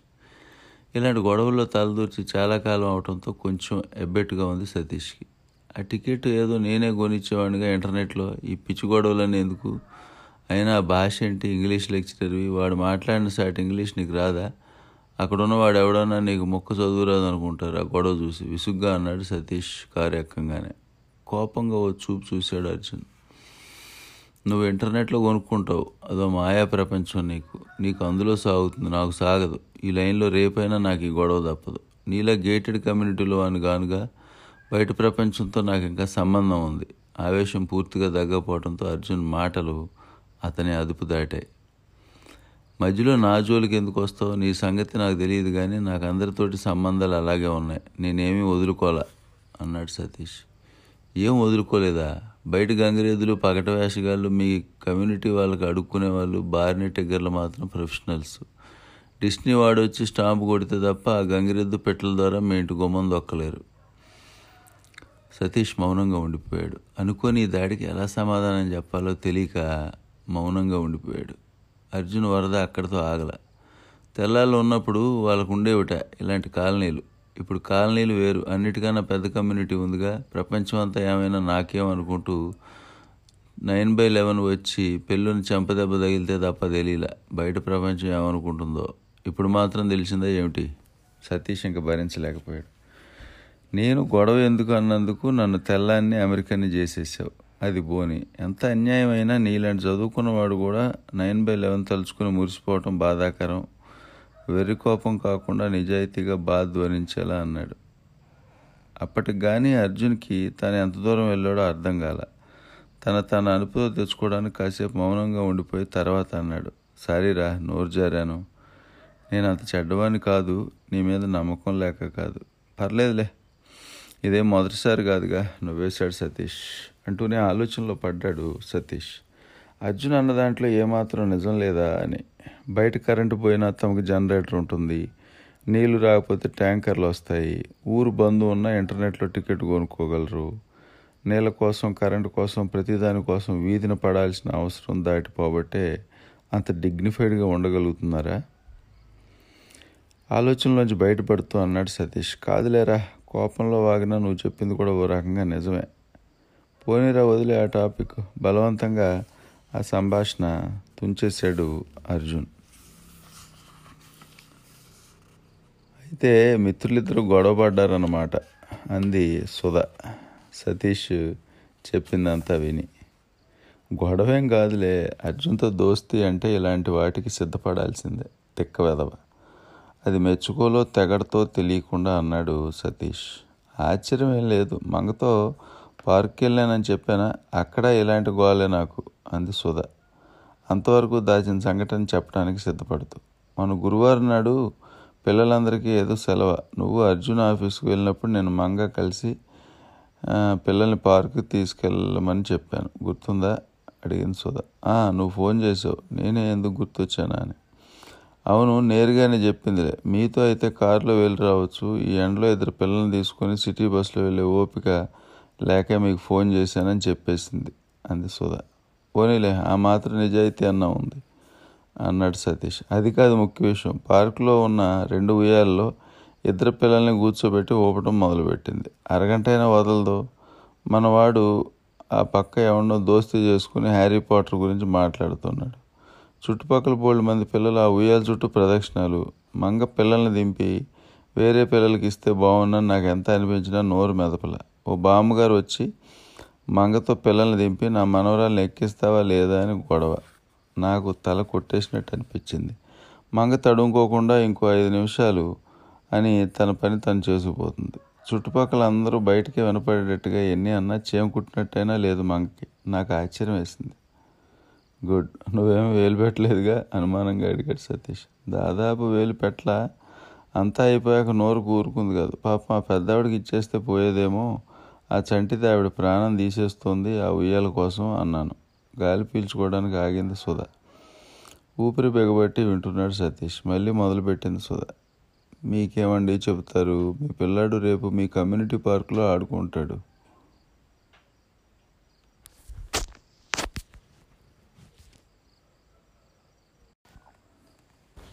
మీకేమండి చెప్తారు? మీ పిల్లాడు రేపు మీ కమ్యూనిటీ పార్క్లో ఆడుకుంటాడు. మళ్ళీ మీలాంటి వాళ్ళు కారులో తీసుకొస్తే తప్ప మా పిల్లలకి ఉయ్యాలు దొరకదు. ఇంత అభిమానం పరువు కాపాడుకోవాలంటే సిటీ బస్సులు పబ్లిక్ పార్కులు కష్టం. ఇద్దరు పిల్లల్ని తీసుకెళ్ళాలంటే మా ఆయన రావాలి. ఆయన ఆదివారం తప్ప రారు. ఆదివారం నాడు ఇంకా ఎక్కువ గొడవలు పడాలి. కాసేపు చెవులు మూసుకోవటమే శరణ్యం. ఇక్కడ పని కావాలంటే మంగ అన్న మాటల్ని తానే అన్నట్టుగా అభినయిస్తూ చెప్పింది సుధ. కాస్త జాగ్రత్తగా ఉండాలి అర్జున్ మంగల్తో. మర్చిపోకు. అంత కాకపోయినా అలాంటి ప్రపంచంలోంచే వచ్చాం మనం. భార్యకి చెప్తున్నట్టుగా తనకే చెప్పుకుంటూ అన్నాడు సతీష్. నాకు తెలియదా అర్జున్ సంగతి నాకు తెలియదు కానీ మంగ బంగారం. అటువంటి మనిషి ఎంత నిర్దయగా ప్రవర్తించాలంటే ఎంతటి క్షోభ అనుభవిస్తుంటుందో బయటకే వినపడేలా అనుకుంది సుధ. ఏమంటే మంగ ఫోన్ చేసి ఏడుస్తోంది. ఏదో గొడవ జరుగుతోందట. ఆఫీస్కి ఫోన్ చేసి చెప్పింది సుధ. మళ్ళీ ఆ స్థలాల గొడవేనా? అబ్బా సరే నేను వస్తున్నానని చెప్పు. అర్ధరాత్రి దాకా ఊపిరి సలపకుండా ఉన్న పని రోజు మధ్యలో బయటపడితే జరగబోయే పరిణామాలను అంచనా వేసుకుంటూ కారు తాళాలు తీసుకుని బయలుదేరాడు సతీష్. పావు గంటలో అర్జున్ వాళ్ళ ఇంటి దగ్గరికి చేరాడు. మెయిన్ రోడ్డు మీదే కనపడ్డారు జనాలంతా. పోలీసులు జనాలు అంతా గందరగోళంగా ఉంది. ఎక్కడని వెతకాలి అర్జున్ కోసం అనుకుంటూ కారు వేగం తగ్గించాడు. పక్కనే ఉన్న ట్రాఫిక్ పోలీస్ నికాల్ నికాల్ అంటూ అడావిడి పెట్టాడు. ఉన్న గొడవను చూడడానికి ట్రాఫిక్ అంతా నిలిచిపోతుందేమోనని అందరినీ త్వర త్వరగా పంపించే ప్రయత్నంలో ఉన్నాడు. ఇలా కాదని కాస్త ముందుకు పోనిచ్చి పక్క సందులో కారు ఆపి మెయిన్ రోడ్డు వైపుకి నడిచాడు. ఇంతలో జనాలు ఆడ మగ మెయిన్ రోడ్డు మీద నుంచి పరిగెట్టుకుంటూ వస్తూ కనిపించారు. వాళ్ళ వెనక పోలీసులు లాఠీలు జులిపిస్తూ వెంటపడుతున్నారు. ఇలా కాదని తాను కూడా వెనక్కి తిరిగి మళ్ళీ కారులో దూరి స్టార్ట్ చేసి పరిగెట్టించడానికి సిద్ధంగా ఉంచి సెల్ ఫోన్ తీసి అర్జున్కి ఫోన్ చేశాడు. ముందే చెప్తే నీ పని నువ్వు చూసుకో నాకేం పర్లేదు ఇక్కడికి రావక్కర్లేదు అంటాడని తెలిసి అప్పటిదాకా ఫోన్ చేయలేదు. ఎక్కడరా నీకోసమే చూస్తున్నా స్వప్న నర్సింగ్ హోమ్ ముందున్నా అర్జున్ ఫోన్ ఎత్తగానే హాల్లో కూడా అనకుండా అడిగాడు. వచ్చేసావా? అక్కడే ఉండు వచ్చేస్తున్నా. చాలా ప్రశాంతంగా జవాబు చెప్పాడు అర్జున్.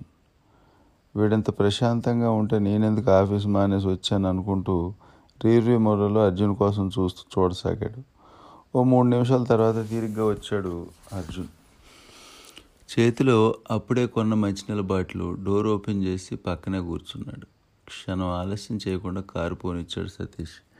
డ్రైవ్ చేస్తూనే అడిగాడు ఏమిటి గొడవ? ఔటర్ అవుటర్ రింగ్ రోడ్డు మా ఇళ్ళ మించి వేస్తారట. ఈ గొడవ ఎప్పటి నుంచో రగులుతోంది. ఇవాళ ఎంపీ ప్రైవేట్ కాలేజీ ఓపెనింగ్ వస్తున్నాడంటే రోడ్డు మీద కాపు కాసాం కాలేజీ మానేసి మరి. చాలా మామూలుగా పూర్తి చేసి బాటిల్లో నీళ్ళు రెండు కుక్కలు తాగి పూర్తి చేశాడు. రెండు నిమిషాల్లో ఎంపీ వస్తాడనగా పోలీసులు లాఠీలు ఉచ్చుకుని ఎంటబడ్డారు తలవో దిక్కుకు పరిగెట్టారు. నేను పక్కన ఫుడ్ వరల్లో దూరి నీళ్ళ బాటిల్ కొనుక్కొని బయటికి వచ్చా. నీ ఫోన్ వచ్చింది. ఏదో గొడవ జరిగిపోతుందని అంటే ఎవరితో పెట్టుకున్నామని భయపడి ఆఫీస్ నుంచి పరిగెట్టుకుని వచ్చా. కాస్త విసుగు ధ్వనిస్తూ అన్నాడు సతీష్. మంగ భయపడి ఉంటుందిలే మేము గొడవ చేద్దామనే వెళ్ళాం. రోడ్డు మీద కూర్చుని ట్రాఫిక్ ఆపేస్తే ఎంపీ ఎక్కడికి వెళ్ళకుండా చేయాలనుకున్నాం. అనుకున్న వాళ్ళలో సగం మంది కూడా రాలా. తెల్లారేసరికి ఎవడు ఉద్యోగం వాడికి ముఖ్యం వెళ్ళిపోయారు. నాలాంటి వాళ్ళు కొందరం వెళ్ళాం. పోలీసులు లాఠీ చూపించగానే అసలే పలసగా ఉన్న జనాలు ఏం సాధిస్తాం చెప్పు పారిపోయి వచ్చాం. అనుకున్నది సాధించలేకపోయినా అసంతృప్తి ధ్వనిస్తూ చెప్పాడు అర్జున్. ఏమీ సాధించలేమని తెలిసినప్పుడు ఈ గొడవలు ఎందుకు? ఆ ఎంపీ దగ్గరికే నేరుగా వెళ్ళి మాట్లాడొచ్చుగా. మాటల్లో కారు అర్జున్ ఇంటి ముందు ఆగింది. సుధా అప్పటికే వచ్చి మంగ పక్కన కూర్చుంది. అంతవరకు ప్రశాంతంగా ఉన్న అర్జున్కి మంగని చూడగానే చుర్రుమంది.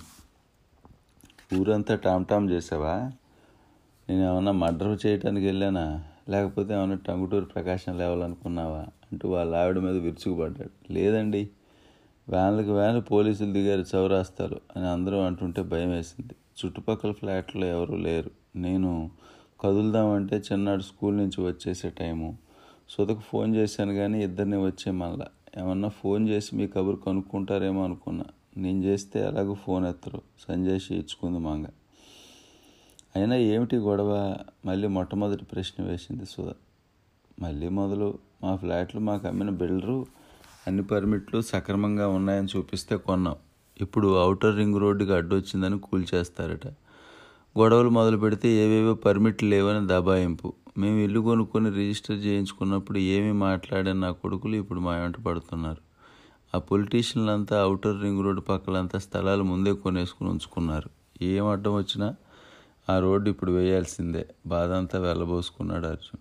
కొంతసేపు మౌనంగా ఉన్న సుధా ఇక ఉండలేక అంది. రింగ్ రోడ్డు మీద గవర్నమెంట్ కూడా గట్టిగానే ఉంది. కష్టమే. ఏం రోడ్డు వేసినా ఎన్ని ఇల్లు పోక కొన్ని ఇల్లు పోక తప్పదుగా? అయినా కాంపెన్సేషన్ ఇవ్వరా భయం భయంగానే అడిగింది. అవునా? మరి ఒక గేటెడ్ కమ్యూనిటీ కూడా పోవట్లేదేం? ఏ రోడ్డు కింద వెటకారంగా అన్నాడు అర్జున్. సుధకి ఆ వెటకారం ఏమాత్రం నచ్చల. జూబ్లీ హిల్స్ రోడ్డు చూసారా అందరూ డబ్బు పరపతి ఉన్నవాళ్ళే అయినా అన్నీ పడగొట్టే రోడ్డు వెడల్పు చేశారు అంది. అంటూ విరగబడి నవ్వాడు అర్జున్. అమ్మాయి నీకు సంగతులు చాలా తెలియదు ఆ ఇచ్చే కాంపెన్సేషన్ మాకెందుకు సరిపోదు అనుకుంటున్నాం మేము ఇంటిని ఎంతకు రిజిస్ట్రేషన్ చేసుకుంటాం పన్నెండు లక్షల ఇంటిని ఐదు లక్షలు అని చెప్పి రిజిస్టర్ చేస్తాం. నన్ను తప్పు పట్టకు. అలా కాకపోతే బిల్డర్ నాకు అమ్మడు. వాడికి ఇచ్చే బ్లాక్ మనీ వాడికి ఇవ్వాల్సిందే. ఇప్పుడు గవర్నమెంట్ ఆ లెక్కన మరి కొంచెం కలిపి ఆరు లక్షలు ఇస్తుంది. ఆ పోయిన బ్లాక్ మనీని ఎక్కడి నుంచి తాను? మేము ఎక్కువ గొడవ చేస్తే ఏదో పర్మిట్ లేదని చెప్పి అది కూడా ఎగ్గొడతామని బెదిరింపులు. అందరూ వింటున్నారో లేదోనని గమనించి మళ్ళీ మొదలుపెట్టాడు. ఇక జూబ్లీ హిల్స్ మహారాజుల సంగతి పాపం వాళ్ళ ఇళ్ళని కూడా కూల్చారు కదా మీరు చదివారో లేదో ఆ ఇల్లు పడగొట్టడానికి ముందు ఆ ఏరియానంతా కమర్షియల్ జోన్గా డిక్లేర్ చేసింది గవర్నమెంట్. ఒకే అంతస్తు ఉన్న ఇల్లు ఇప్పుడు మూడు నాలుగు అంతస్తులు కమర్షియల్ కాంప్లెక్స్లు కట్టుకోవచ్చు. అంటే నాలుగు వందల గజాల స్థలంలో ఓ వంద గజాలు పోయినా మిగిలిన మూడు వందల గజాలకి కొత్త పర్మిట్ల కారణంగా పెరిగిన ధర అంతకంటే చాలా ఎక్కువ అన్నమాట. వాళ్ళ బ్లాక్ మనీ చూడు ఎంత భద్రంగా ఉందో.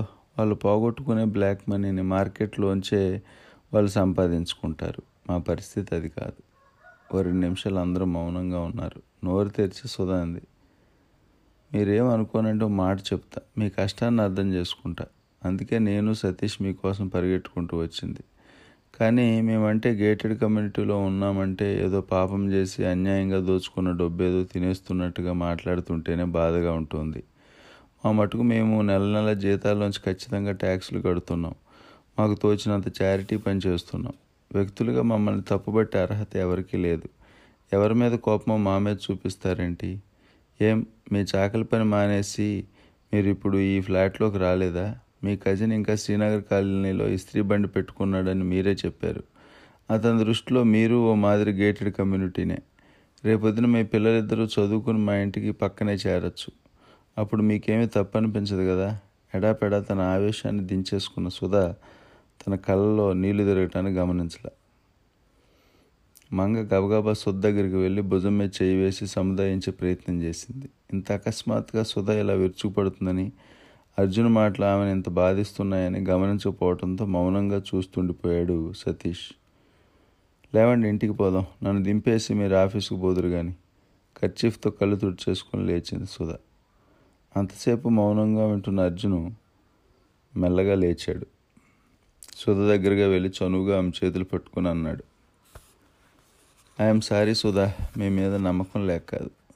నువ్వు అంటున్నట్టుగా నన్ను దాటి నా పిల్లలు ముందుకెళ్ళాలనేగా తాపత్రయం. బాధ ఏమిటంటే మనం ఏం వదిలేసుకుని ఏం సాధించుకుంటున్నాము అని. బయటపడలేని ఏదో వెర్రిలో పడి కొట్టుకుపోతున్నాం అందరం. ప్రతివాడి చుట్టూ గోళ్ళే మనందరినీ కలిపి బాధించే విషయం ఏది కనపడదేం? ఎవరి మీద చూపించాలో తెలియని కోపాన్ని మూర్ఖంగా మీ మీద చూపించాను. వీడు గాంధీ. ఏమన్నా నోరు మెదపడు నా నోటుకు వచ్చినట్టు వాగొచ్చు అనుకున్నా. నిన్ను గమనించకపోవటం తప్పే. Please don't leave. ఆఖరి మాట అంటూ సుధా తల మీద చేయి వేసి బతిమాలుతున్నట్టుగా అన్నాడు అర్జున్. ఇంగ్లీష్లో ప్లీజ్ అంటే అన్నీ సర్దుకుపోతాయా? నాలుగు ఇంగ్లీష్ మొక్కలు నేర్చుకోగానే ఏం చేసినా చెల్లిపోతుంది అనుకుంటావురా నీ అయ్యా? మొదటిసారి అర్జున్ భాషలో అతన్ని అనుకరిస్తూ దాడి చేశాడు సతీష్. నవ్వుతూ.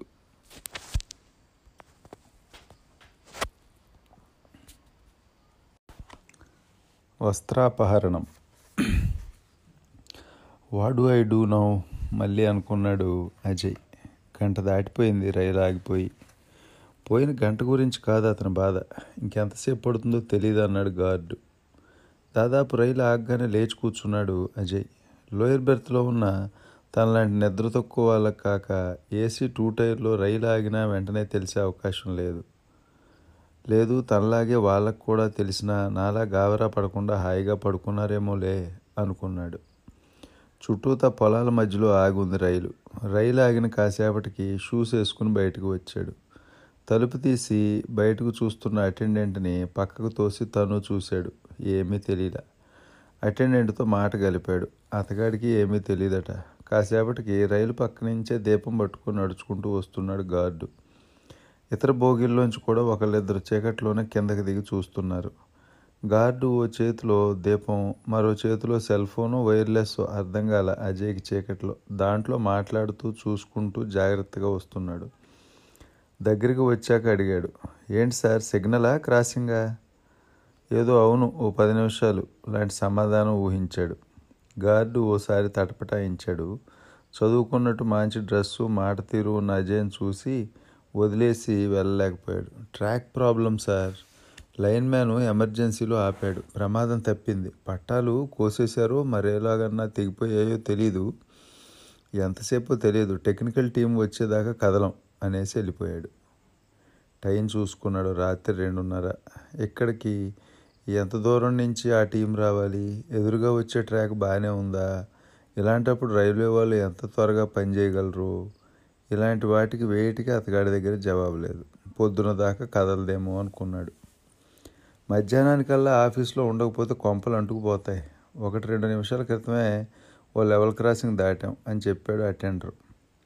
మెల్లగా రోడ్డు ఏదో పట్టుకుని ఏ లారీయో ట్యాక్సీయో పట్టుకోలేకపోతామా అని ఉంది. ఎక్కడున్నామో ఇదమిద్దంగా తెలియకుండా చీకట్లో నడవటం మరీ సాహసమేమో అనిపించింది. మరీ సొంత దేశంలో సొంత రాష్ట్రంలో ఈ పని చేయలేకపోతే ఇంకెక్కడ చేస్తాను? అనుకుని లేచాడు. బ్యాక్ ప్యాక్ బ్యాగ్ తగిలించుకున్నాడు. ల్యాప్టాప్ తేకుండా మంచి పని చేశాను అనుకున్నాడు. దీనమ్మ రైలు ఇంకా ఇక్కడ ఎంతసేపు కొట్టించుకోవాలో తిట్టుకుంటా ఎస్ఎంలోంచి దిగాడు వినయ్. చెవులుకున్న హెడ్ ఫోన్స్లోంచి కెవ్వు కేక పాట వినపడుతోంది. ఏమీ అర్థం కాల. తొక్కలో కాలేజీ ఒకరోజు పోతే పోయేదేమీ లేదు కానీ ఇలా బేకారుగా ఎంతసేపు కూర్చోవాలి? చూడదగిన పూర ఒకటి లేదు పెట్టులో. ఫ్యాన్ గాలి సరిపోదు మిడిల్ బెర్త్లో. కూర్చోలేం పడుకోలేం. ఏం చేయటం అని ఆలోచిస్తున్నాడు. బ్యాక్ ప్యాక్ వేసుకొని పెట్టెల్ని ఆనుకొని వస్తున్న అజయ్ కనపడ్డాడు. ఎక్కడికి ఈయన అలా వెళ్ళిపోతున్నాడు అర్థం కాల. వేరే ఆర్ గోయింగ్ సార్ ఎక్కడికి వెళ్తున్నారు? అని ఇంగ్లీష్లో చాలా స్టైల్గా అడిగాడు. నాట్ షూర్ దగ్గరలోనే లెవెల్ క్రాసింగ్ దాటామట. పట్టాల వెంటే వెళ్తే రోడ్డు తగులుతుంది కదా. దాని మీద ఏదో ఒకటి దొరకపోతుందా అని చూస్తున్నా అన్నాడు అజయ్. ఒక్క సెకండ్ మాత్రమే ఆలోచించాడు Vinay. Let me join you అని ఒక్క గెంతులో పెట్టులోకి ఎక్కేశాడు. బెర్త్ దగ్గరికి వెళ్ళి తన బ్యాగ్ తీసుకుని అంతే వేగంగా వెనక్కి వచ్చి రైలు దిగేశాడు. వంగబెట్టి కొట్టాలే కొడుకులకు. ఒక్కసారన్న రైలు టైంకి పోతుందని లేదు విసుక్కున్నాడు మల్లేసు జేబులో బీడీల కోసం ఎతుక్కుంటూ. ఏమంత తొందర? లచ్చలేమన్నా మునిగిపోతున్నాయా? మల్లేసన్న పరాచికాలాడింది సొంతూరు నుంచి వస్తున్న సుగుణ. లచ్చలే పోతాయో ఇంకేమన్నా పోతాయో మీ పిల్ల కాకులకేం తెలుస్తాయి? ఈడనే కూర్చొని సోది చెప్పుకొనే పోతున్నా విసుక్కుంటే జనరల్ కంపార్ట్మెంట్ నుంచి దిగేశాడు మల్లేసు బీడీ వెలిగించి చుట్టూ చూశాడు. ఓ మూడు దమ్ములు లాగేసరికల్లా రైలు ముందు డబ్బాల నుంచి రైలమ్మటే వెనక్కి నడిచి వస్తున్న అజయ్ వినయలు కనపడ్డారు. ఏడబోతున్నారు దొరా? ఏమన్నా దారున్నదా? ఆశగా అడిగాడు. ఎవరికి తెలుసు? అట్లా పోతే ఏదో రోడ్డు ఉందట అక్కడ దాకా వెళ్ళి చూద్దామని చెప్పాడు వినయ్ కనీసం ఆగకుండా. అంగీకారం కూడా అడగకుండా వాళ్ళ వెంటే నడవసాగాడు మల్లేసు ముగ్గురు చీకట్లో పట్టాల వెంబడే నడుస్తున్నారు. రైలు వాళ్ళ వెనకాల ఉంది. ఆ రైలు వెలుతురు చాలా కొద్ది దూరం దాకా దారి చూపింది ఆ చీకట్లో. ఇప్పుడు వెనక్కి తిరిగి చూస్తే కానీ రైలు కనపడట్లా. అంతా చేసి ఓ రెండు వందల మీటర్లు నడిచుండ్రు. అక్కడెవరో పట్టాల మీద కూర్చున్నారు. అన్నాడు వినయ్ పట్టాల మీదే ముందు చూస్తూ. మిగిలిన ఇద్దరు చూశారు. అజయ్ చూపు ఇంకా పూర్తిగా కుదరలేదు. అవుదోరా ఆడమనిషి వెంటనే అన్నాడు మల్లేష్ ముందుకు చూస్తూ. పల్లెటూరు వాళ్ళకి చూపు బాగుంటుందేమో అనుకున్నాడు అజయ్. మల్లేషు మొత్తం పల్లెటూర్లకు ప్రతినిధి అయినట్టు. ఈవేళ రైలు కట్ట మీద దగ్గర ఊళ్ళ వాళ్ళు ఇలా కూర్చునే అవకాశం లేదు. రైలు దిగి వచ్చి ఉంటుందా? దయ్యమేమో సారు అన్నాడు మల్లేష్ కాస్త బెరుగ్గా. మిగిలిద్దరూ ఏమీ మాట్లాడకుండా నిశ్శబ్దంగా నడుస్తున్నారు. వీళ్ళ దగ్గరికి రాగానే లేచి నుంచుంది ఆడమనిషి ఆమె పెద్దగా ఆశ్చర్యపోయినట్టు లేదు. వీళ్ళ వెనకాల దూరంగా ఉన్న రైలు లైట్ల వెలుగులో వీళ్ళ రాక ఆమె దూరం నుంచే గమనించినట్టుంది. రోడ్డు మీదకి వెళ్తున్నారా? అని అడిగింది. ఆమె చాలా మామూలుగా. అవును మీరు రైల్లోంచే దిగారా? అడిగాడు అజయ్. లేకపోతే దయ్యాన్ని అనుకున్నారా? అంది ఆమె. కిసుక్కుని నవ్వాడు అని. అనుకున్నాం అన్నాడు మల్లేసు వైపు చూస్తూ. ఒక్కళ్ళే వచ్చినరా మేడం? అడిగాడు మల్లేసు ఆ సంభాషణ పట్టించుకోకుండా. ఓ పట్నం ఆవిడ ఇంత ధైర్యంగా అర్ధరాత్రి రైలు దిగి పట్టాల మీద నడుస్తుందంటే అతని నమ్మకం ఇంకా కుదిరినట్లేదు. అవును ఒక్కదానే వచ్చా. ఇందాక తెలిసిన ప్ర- ఇదంతా తెలిసిన ప్రాంతమే. మా అత్తగారు అబ్బాయి మా బావ ఇక్కడే ఎక్సైజ్లో పనిచేస్తాడు వాడికి ఫోన్ చేశా. జీపు తీసుకుని రైల్వే గేట్ దగ్గరికి రమ్మన్నా. రైల్లోంచి దిగద్దు నేనే వస్తాను రైలు దగ్గరికి అన్నాడు. వినకుండా. ఏముంది పక్కనే కదా అని దిగేశా. ఇంత దూరం కూడా ఉందనుకోలే చీకట్లో తెలియలా. ఇక్కడి నుంచి ముందుకెళ్ళాలంటే భయం వేసి ఆగిపోయా. వాడే ఎదురొస్తాడులే అని. ఇంతలో మీరంతా వచ్చారు. కథ అంతా చెప్పింది. దాదాపు మగవారు ముగ్గురు ఆశ్చర్యపోయారు ఆమె తెగువకి. ఒక్కనైతే నేను కూడా డేర్ చేయను. బయటికే ఒప్పేసుకున్నాడు వినయ్. లేదండి నేను చాలాసార్లు నడిచాను ఈ కట్ట మీద. తెలిసిన ప్లేసే. పదండి వెళ్దాం. కావాలంటే మా బావని బస్ స్టాంప్లో దింపమని చెప్తా మీ ముగ్గురిని. నేను వాడి దగ్గరే ఉండి తెల్లారి వెళ్తా అంటూ పక్కనే ఉన్న చిన్న బ్యాగ్ అందుకుంది నడవటానికి సిద్ధపడుతూ. నా పేరు అజయ్. మీ పేరు? అడిగాడు. వినయ్ ఆలోచించాడు. ఇప్పటిదాకా ఈయన తన పేరు కానీ మల్లేష్ పేరు కానీ అడగల. పెద్దగా మాట్లాడకుండా కలపల. ఇప్పుడు ఈవిడ పేరు మాత్రం కావాల్సి వచ్చింది. స్మిత అండి అంది. వినయ్కి విద్యాబాలను గుర్తొచ్చింది. సిల్క్ అంత లావు లేదు. ఇరవైలో ఉండుంటుంది. కాలేజీ పిల్లలను లేదు ఆంటీలాను లేదు. చీకట్లో ఫిగర్ తెలియట్లా అనుకున్నాడు. అజయ్ ఆలోచనలో పడ్డాడు. బావని ఒరే అంటుందేమిటి? ఏమోలే దగ్గరగా పెరుగుంటారు. పెళ్ళి కూడా చేసుకుంటారేమో గుడ్ లుకింగ్ అనుకుంటా. అర్ధరాత్రి రైలు దిగటం మాత్రం పిచ్చి పని. ఈ ఇద్దరు వెంట వస్తుంటేనే వీళ్ళు ఎలాంటి వాళ్ళు అని ఆలోచించా. ఈమెకు మమ్మల్ని చూస్తే ఎంత ధైర్యం ఏంటి? ధైర్యం కన్నా మూర్ఖురాల్లో తోస్తుంది అనుకున్నాడు. పట్నం పిల్లల బండిలోనే కూర్చోలేదు. ఊరి పోరి లెక్కన గట్టమడి శివరంట బోల. కొంచెం తేడాగానే ఉంది. పెండ్లి గిళ్ళి అయినట్లేదు. పిల్ల ఇంకా ఎగిరెగిరి పడుతున్నది అనుకున్నాడు మల్లేషు. ఆమెకు కావాల్సిన ధైర్యం చీకట్లో నడవటానికి వీళ్ళు ఇచ్చారు వీళ్ళకి కావాల్సిన ధైర్యం ఈ దారిన వెళ్తే రైల్వే గేటు రోడ్డు ఉన్నాయన్నది ఆమె ఇచ్చింది. ఇప్పుడు ఆమె ముందు నడుస్తుంటే ఆమె వెంట ముగ్గురు నడుస్తున్నారు. మల్లేషు ఆమె బ్యాగ్ పట్టుకున్నాడు. వినయ్ తన సెల్ ఫోన్లో అప్పుడప్పుడు టార్చ్ లైట్ వేస్తున్నాడు. సందేహం వచ్చినప్పుడల్లా. బ్యాటరీ అయిపోతుందేమోనని భయపడుతూనే. ఆ చీకట్లో ఆ చిన్న వెలుతురు కూడా పెద్దగానే కనపడుతుంది. స్మిత ఫోన్ చేసి వాళ్ళ బావతో మాట్లాడింది. నడుస్తూనే. రైలు దిగి నడిచి వస్తున్నానని. పర్వాలేదు తోడు కూడా ఉందిలే అని చెప్తుంది. కాసేపట్లో రైల్వే గేట్ కనపడింది. రోడ్డు మీద ఓ ట్రాక్టర్ అనుకుంటా డుగుటుకుమంటూ వెళ్తోంది. అమ్మయ్య ఏ పాము పురుగు కరవకుండానే బయటపడ్డాం అంది స్మిత రోడ్డు మీద కాలు పెడుతూ. రైల్వే క్రాసింగ్ వాచ్మెన్ బయట నిలబడి వీళ్ళ వంక విచిత్రంగా చూస్తున్నాడు. మల్లేష్ నేరుగా వెళ్ళాడు. ఏం మాట్లాడుకున్నారో తెలియదు కానీ బీడీ వెలిగించుకుని వచ్చాడు మల్లేష్. అందరూ రోడ్డు మీద కూలబడ్డారు. గేట్ దగ్గర ఉన్న ట్యూబ్ లైట్ వెలుతురు పడుతుండటంతో ధైర్యంగా కాలు జాపుకుని కూర్చున్నారు. మళ్ళీ ఫోన్ చేసింది స్మిత. బావ రోడ్డు మీదకి వచ్చేసి కూర్చున్నాం. వచ్చేటప్పుడు ఒకటో రెండో వాటర్ బాటిల్ పట్టుకురా అని ఆర్డర్ వేసింది. మేడం కావాలంటే క్యాబిన్లో కూర్చోండి అని ఆహ్వానించాడు గేట్ వాచ్మెన్. పర్లేదులే ఇంకో ఐదు నిమిషాలే మర్యాదగా తిరస్కరించి అలానే రోడ్డు మీద కూర్చుంది స్మిత. అన్నట్టుగానే ఐదు నిమిషాల్లో వచ్చింది జీబు. జీబు దిగి రావటమే ఏదో అనబోయి పక్కనున్న వాళ్ళని చూసి ఆగిపోయాడు. అందులోంచి దిగిన స్మిత బావగారు.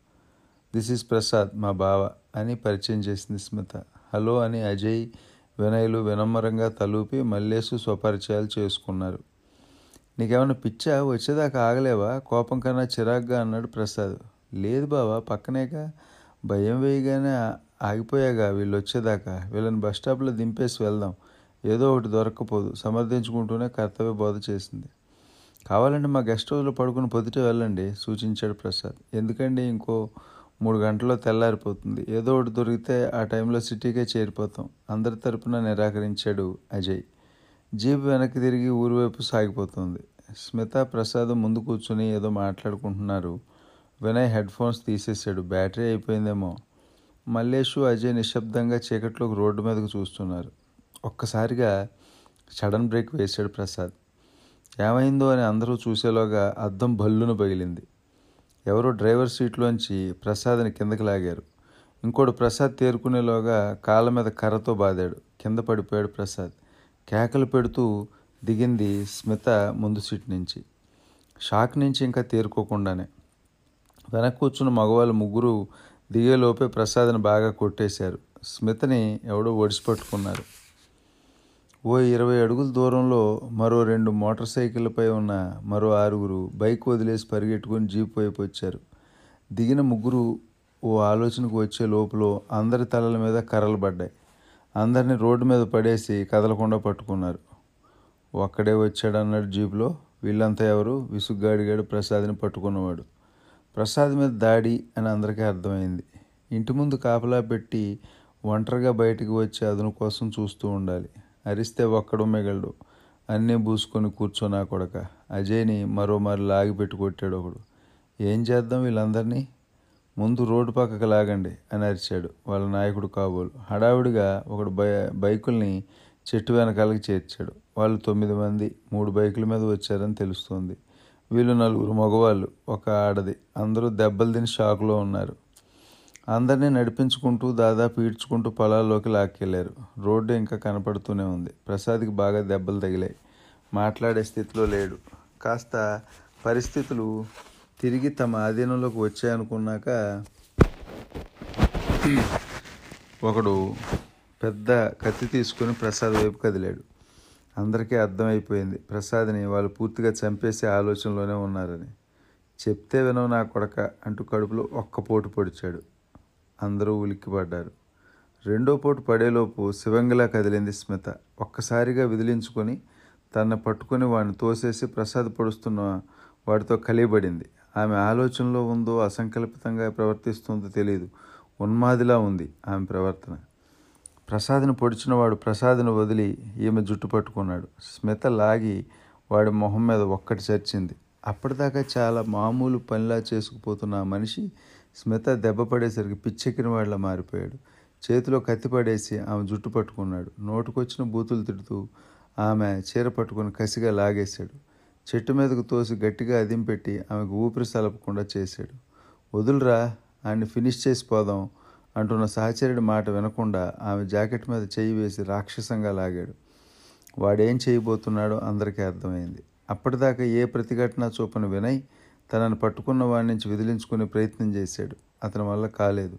ఈలోపు అజయ్ మాత్రం విజయవంతంగా తప్పించుకొని స్మితను పట్టుకున్న వాడి మీద పడ్డాడు.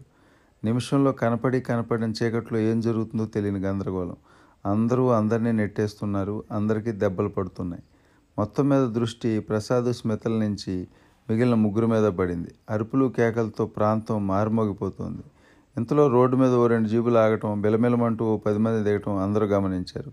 పోలీసులు అని తెలుసుకోవడానికి ఎక్కువ సమయం పట్ల ఎవరికి? పోతూ పోతూ మరోసారి ప్రసాద్ని పొడిచిపారిపోయారు దాడి చేసిన వాళ్ళు. ఓ ముగ్గురు పోలీసులు వాళ్ళని వెంబడిస్తూ పరిగెట్టారు. మిగిలిన వాళ్ళు హడావిడిగా ప్రసాద్ని జీబులోంచి ఎక్కించి ఆసుపత్రికి పంపించారు. ప్రసాద్ మా కజిన్ అని చెప్పి స్మిత కూడా ఆ జీబులో వెళ్ళిపోయింది. చాలా రక్తం పోయింది. స్పృహలో ఉన్నట్లేడు ఏమవుతాడు అని అందరికీ భయంగా ఉంది. మిగిలిన వాళ్ళకి కూడా దెబ్బలు తగిలాయని గమనించిన పోలీసులు మరో జీబులో అందరినీ ఎక్కించుకుని బయలుదేరారు. ఓ ముగ్గురు పోలీసులు అక్కడే ఉండి బైకుల్ని జీపుల్ని స్వాధీనం చేసుకుంటున్నారు. మీకు ఇంత త్వరగా ఎలా తెలిసింది? అని అడిగాడు అజయ్ ఇన్స్పెక్టర్ని ప్రభుత్వ వాహనం అని రాసున్న జీబు అద్దాలు పగలగొట్టి రోడ్డు మీద ఉంది అని రైల్వే గేట్ వాచ్మెన్ మాకు ఫోన్ చేశాడు. పొలంలో నీళ్ళ మోటార్ ఆన్ చేయడానికి వచ్చిన వాడెవడు ఆ జీప్ చూసి వాచ్మెన్కి చెప్పాట. వాచ్మెన్ అంతకుముందే మీ అందరినీ గేట్ దగ్గర చూసేట కదా? మాకు వివరంగా చెప్పాడు. లిక్కర్ కాంట్రాక్టర్లు ప్రసాద్ గారి మీద అటాక్ చేయొచ్చని ఆయనకి తెలుసు మాకు తెలుసు. ఒంటరిగా బయటకు వెళ్ళొద్దని చెప్పాము ఆయన వెళ్ళలేదు. ఇప్పుడు ఇంతమంది ఉండగానే డేర్ చేశారు వివరించాడు ఇన్స్పెక్టర్. లేదండి వాళ్ళు ప్రసాద్ గారు ఒక్కరే జీబులో ఉన్నారని అనుకున్నారల్లే ఉంది. మమ్మల్ని ఎక్కించుకోవడానికి వచ్చాడని తెలియదల్లే ఉంది అన్నాడు అజయ్. జీప్ సాగిపోయింది గాయాలతో.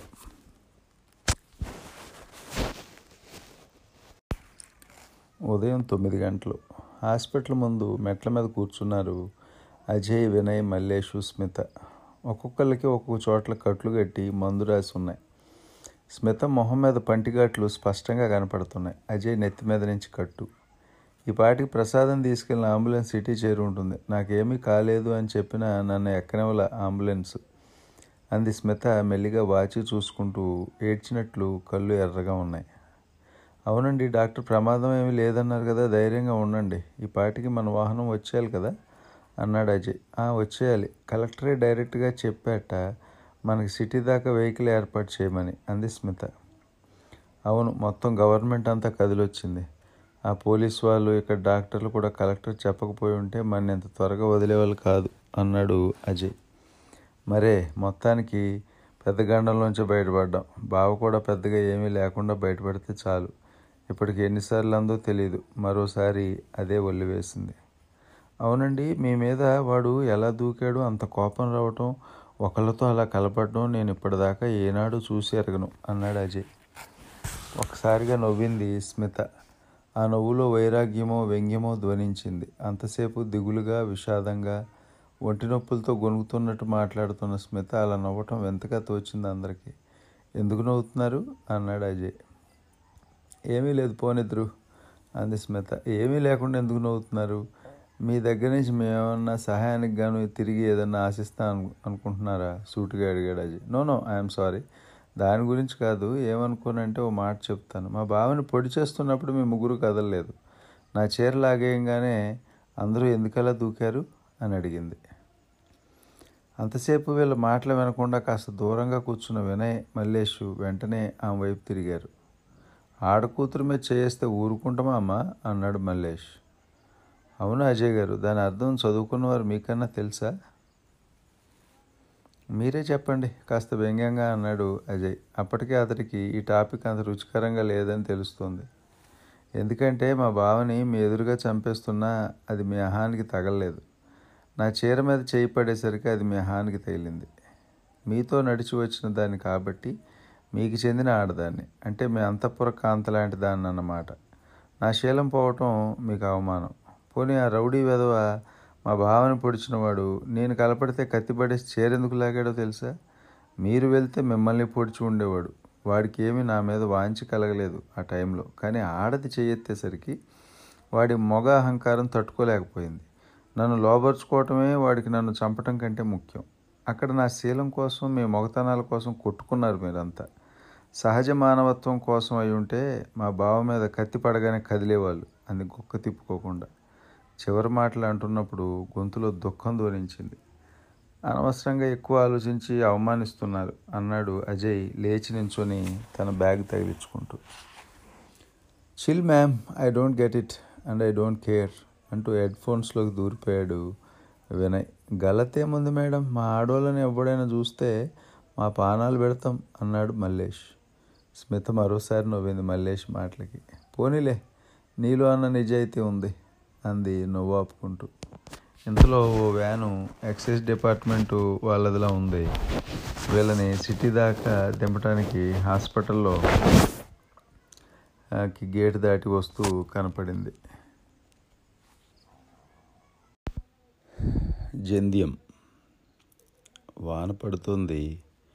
కాస్త డీజిలు పాత టైర్లు తెప్పించండి. తడికట్టెలతో దహనం పూర్తవటం కష్టం ఓ పెద్ద ఆయన చెప్పాడు. ఏ భావము ప్రకటించకుండా పర్సులోంచి ఓ వెయ్యి రూపాయలు తీసి ఆ పెద్ద మనిషికి ఇచ్చాడు మూర్తి. కావలసినవన్నీ తెప్పించండి నాకు చెప్పక్కర్లా అన్నాడు. అలాగే నాయన ఈ అర్ధరాత్రి ఏమి సమకూరవు. అయినా వెలుతురు వచ్చేటప్పటికల్లా అన్నీ తెప్పించేస్తాగా? నువ్వు మాత్రం శాస్త్ర ప్రకారమే అన్నీ జరిపించిన ఆయన. నిష్టగా బతికిన గొప్ప మనిషి మీ మామయ్య. ఆయన మాటలో అపనమ్మకం అనుమానం స్పష్టంగా ధ్వనించాయి. చొక్కా లేని ఆయన ఒంటి మీద జన్యం కూడా స్పష్టంగానే కనపడింది మూర్తికి. బంధువులకి పరిచయస్తులకి అందరికీ అనుమానమే. వాళ్ళ నాన్న ఆలోచనలను పురికిపుచ్చుకున్న మూర్తి ఈ కార్యక్రమాన్ని ఎలా నడిపిస్తాడు అని. కమ్యూనిస్టుగా హేతువాదిగా జీవితం గడిపినవాడు మూర్తి తండ్రి. నిశ్శబ్దంగా ఉండిపోయాడు మూర్తి. సెల్ ఫోన్ తీసి సమయం చూశాడు.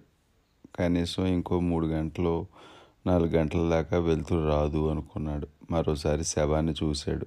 మొహంలో గొప్ప ప్రశాంతత కనపడింది. శవ మొహంలో ప్రశాంతత ఉంటుందా? అని ఆలోచన రాకపోలేదు. కానీ ఆ ఆలోచన ఓ రూపం తీసుకునే లోపే ఒక కెరటంలో బాధ గుండెల్ని పిండేస్తూ తల తిప్పుకొని బయటికి నడిచాడు. బయటికి వచ్చి ఓ పర్లాంగ నడిచి సిగరెట్ వెలిగించాడు. సన్నట తుంపర పడుతుంది. ఇంటివైపు చూశాడు. చిన్న బల్బు వెలుతుల్లో ఇంటి బయట వేసిన టెంట్ కనపడుతుంది. ఎవరో ఒకళ్ళిద్దరు ఊరి వాళ్ళు తప్ప ఇంకా ఎవరూ రాలేదు. తెల్లారి బస్సులు రావటం మొదలైతేనే కానీ బంధువులు రాలేరు. గౌరవమైన బతుకు బతికేవాడు మామయ్య అనుకున్నాడు. మూర్తి గేటు దగ్గరికి వచ్చి వీధిలోకి చూస్తూ తల్లి పిలిచింది. వస్తున్నా అమ్మా. అని సిగరెట్ కింద పడేసి కాలు చెప్పుతో నలిపి తల్లివైపు నడిచాడు. అత్తయ్య మాట వినట్లేదురా కాసేపు నిద్రపోతే బాగున్ను ఇందులో నిద్ర మాత్రం ఏమిటో చూడు అంది. ఓసారి తల్లివైపు చూశాడు. వద్దమ్మా ఆమెను బలవంతంగా అక్కడి నుంచి కదల్చద్దు. ఈ కొన్ని గంటలే ఆవిడికి మిగిలింది ఆయన చూసుకోవడానికి. తల్లి కళ్ళల్లో నీటి పొర చూశాడు. ఇంట్లో తంతునంతా ఆవిడ నడిపించాలి. అన్నపోయిన బాధ లోపల దిగమంకొని నిబ్బరాన్ని బలవంతాన మోస్తోంది. ఇద్దరిలో మరింక సంభాషణ జరగల. నిశ్శబ్దంగా ఉండిపోయాడు. ఎవరో కదల్లా నాన్న గుర్తు రావట్లా అంది కాసేపు అయ్యాక. ఆయన మీద ఎర్రజెండా ఆయన మీద అంగవస్త్రం. మొండి ఘటాలు అన్నాడు మూర్తి. అంటుండగానే అతనికి స్ఫురణకి రాకపోలేదు. తన గురించి కూడా అందరూ అలాగే అనుకుంటారని. వాళ్ళిద్దరికీ ఇద్దరికి ఇష్టమేరా ఒకళ్ళంటే ఒకళ్ళకి అంది సావిత్రమ్మ. ఏమీ మాట్లాడలా మూర్తి. మరోసారి శవం వంక చూశాడు. పొదురుదాకా మడిలో ఉన్న మనిషి చుట్టూ ఇప్పుడు మైల. మడికి మైలకి తేడా ఏంటి? రెంటిలోనూ మనిషి అస్పృశ్యుడే. వికటమైన ఆలోచనలకు స్వస్తి చెప్పి లోపలికి నడిచాడు. గోడకి చారగలపడి నిద్రలోకి జారిపోయి ఉంది మూర్తి భార్య మాలతి. తన పక్కనే గోడను ఆనుకొని కూలబడ్డాడు. అతడి రాకతో మెలకు వచ్చింది మాలతికి కాసేపు పడుకో మూర్తి భర్తకి సలహా ఇచ్చింది మాలతి. నిద్ర పట్టట్లేదు మాల. అమ్మని అత్తయ్యని చూడు. ఏమో నాకు అర్థమే కాదు మీ గొడవలేంటో. మా మన పెళ్ళికి రాలేదుగా మీ మామయ్య? మరి నువ్వు బ్రాహ్మణలో పుట్టలేదుగా? అయినా మనం పీటల మీద పెళ్ళి చేసుకోలేదుగా? అది మరో కోపం. మరి ఇప్పుడు నేను ఇక్కడ ఉండొచ్చా? ఇప్పుడు డౌట్ ఎందుకు వచ్చింది? మన ఇంటికి చాలాసార్లే వచ్చి చాలాసార్లే నీ వంట తిన్నాడుగా అన్నాడు మూర్తి. మాలతి మెలకుగా ఉన్నామమ్మా కాస్త మంచినీళ్ళు తెచ్చివు తల్లి అన్న అత్తగారి పిలుపుతో లేచింది. వదిన్ని పొదివి పట్టుకొని ఉన్న సావిత్రమ్మని చూసింది. మెలకుగానే ఉన్నాను అత్తయ్య గారు తెస్తున్నా అంటూ వెళ్ళింది. మంచినీళ్ళు తీసుకుని వెళ్ళి ఇచ్చింది. శాంతమ్మ మంచినీళ్ళు తాగంది సావిత్రమ్మతో. మంచి కోడలే దొరికింది నీకు. అవునోది నా బంగారం అంది సావిత్రమ్మ.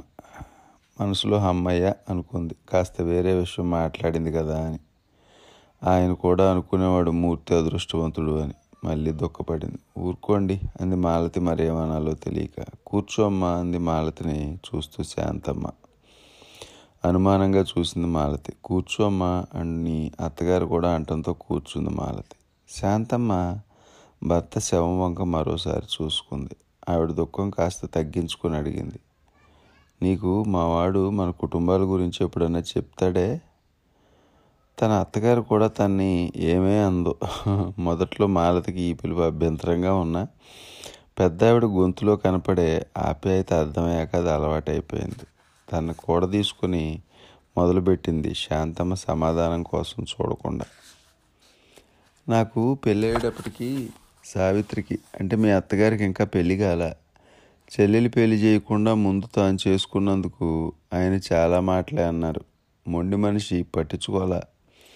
మా నాన్న దగ్గరే ఈయన వేదం నేర్చుకున్నారు. మా నాన్న తనతో పాటు ఈయన్ని పౌరోహిత్యాలకు కూడా తీసుకెళ్ళాడు. కొన్ని పౌరోహిత్యాలు ఇప్పించాడు కూడా. నాకు పెళ్ళిడు వచ్చేటప్పటికి ఇంట్లోదంతా కొమ్ము చెంబులోంచి నెయ్యితో పాటు ఖాళీ అయిపోయింది.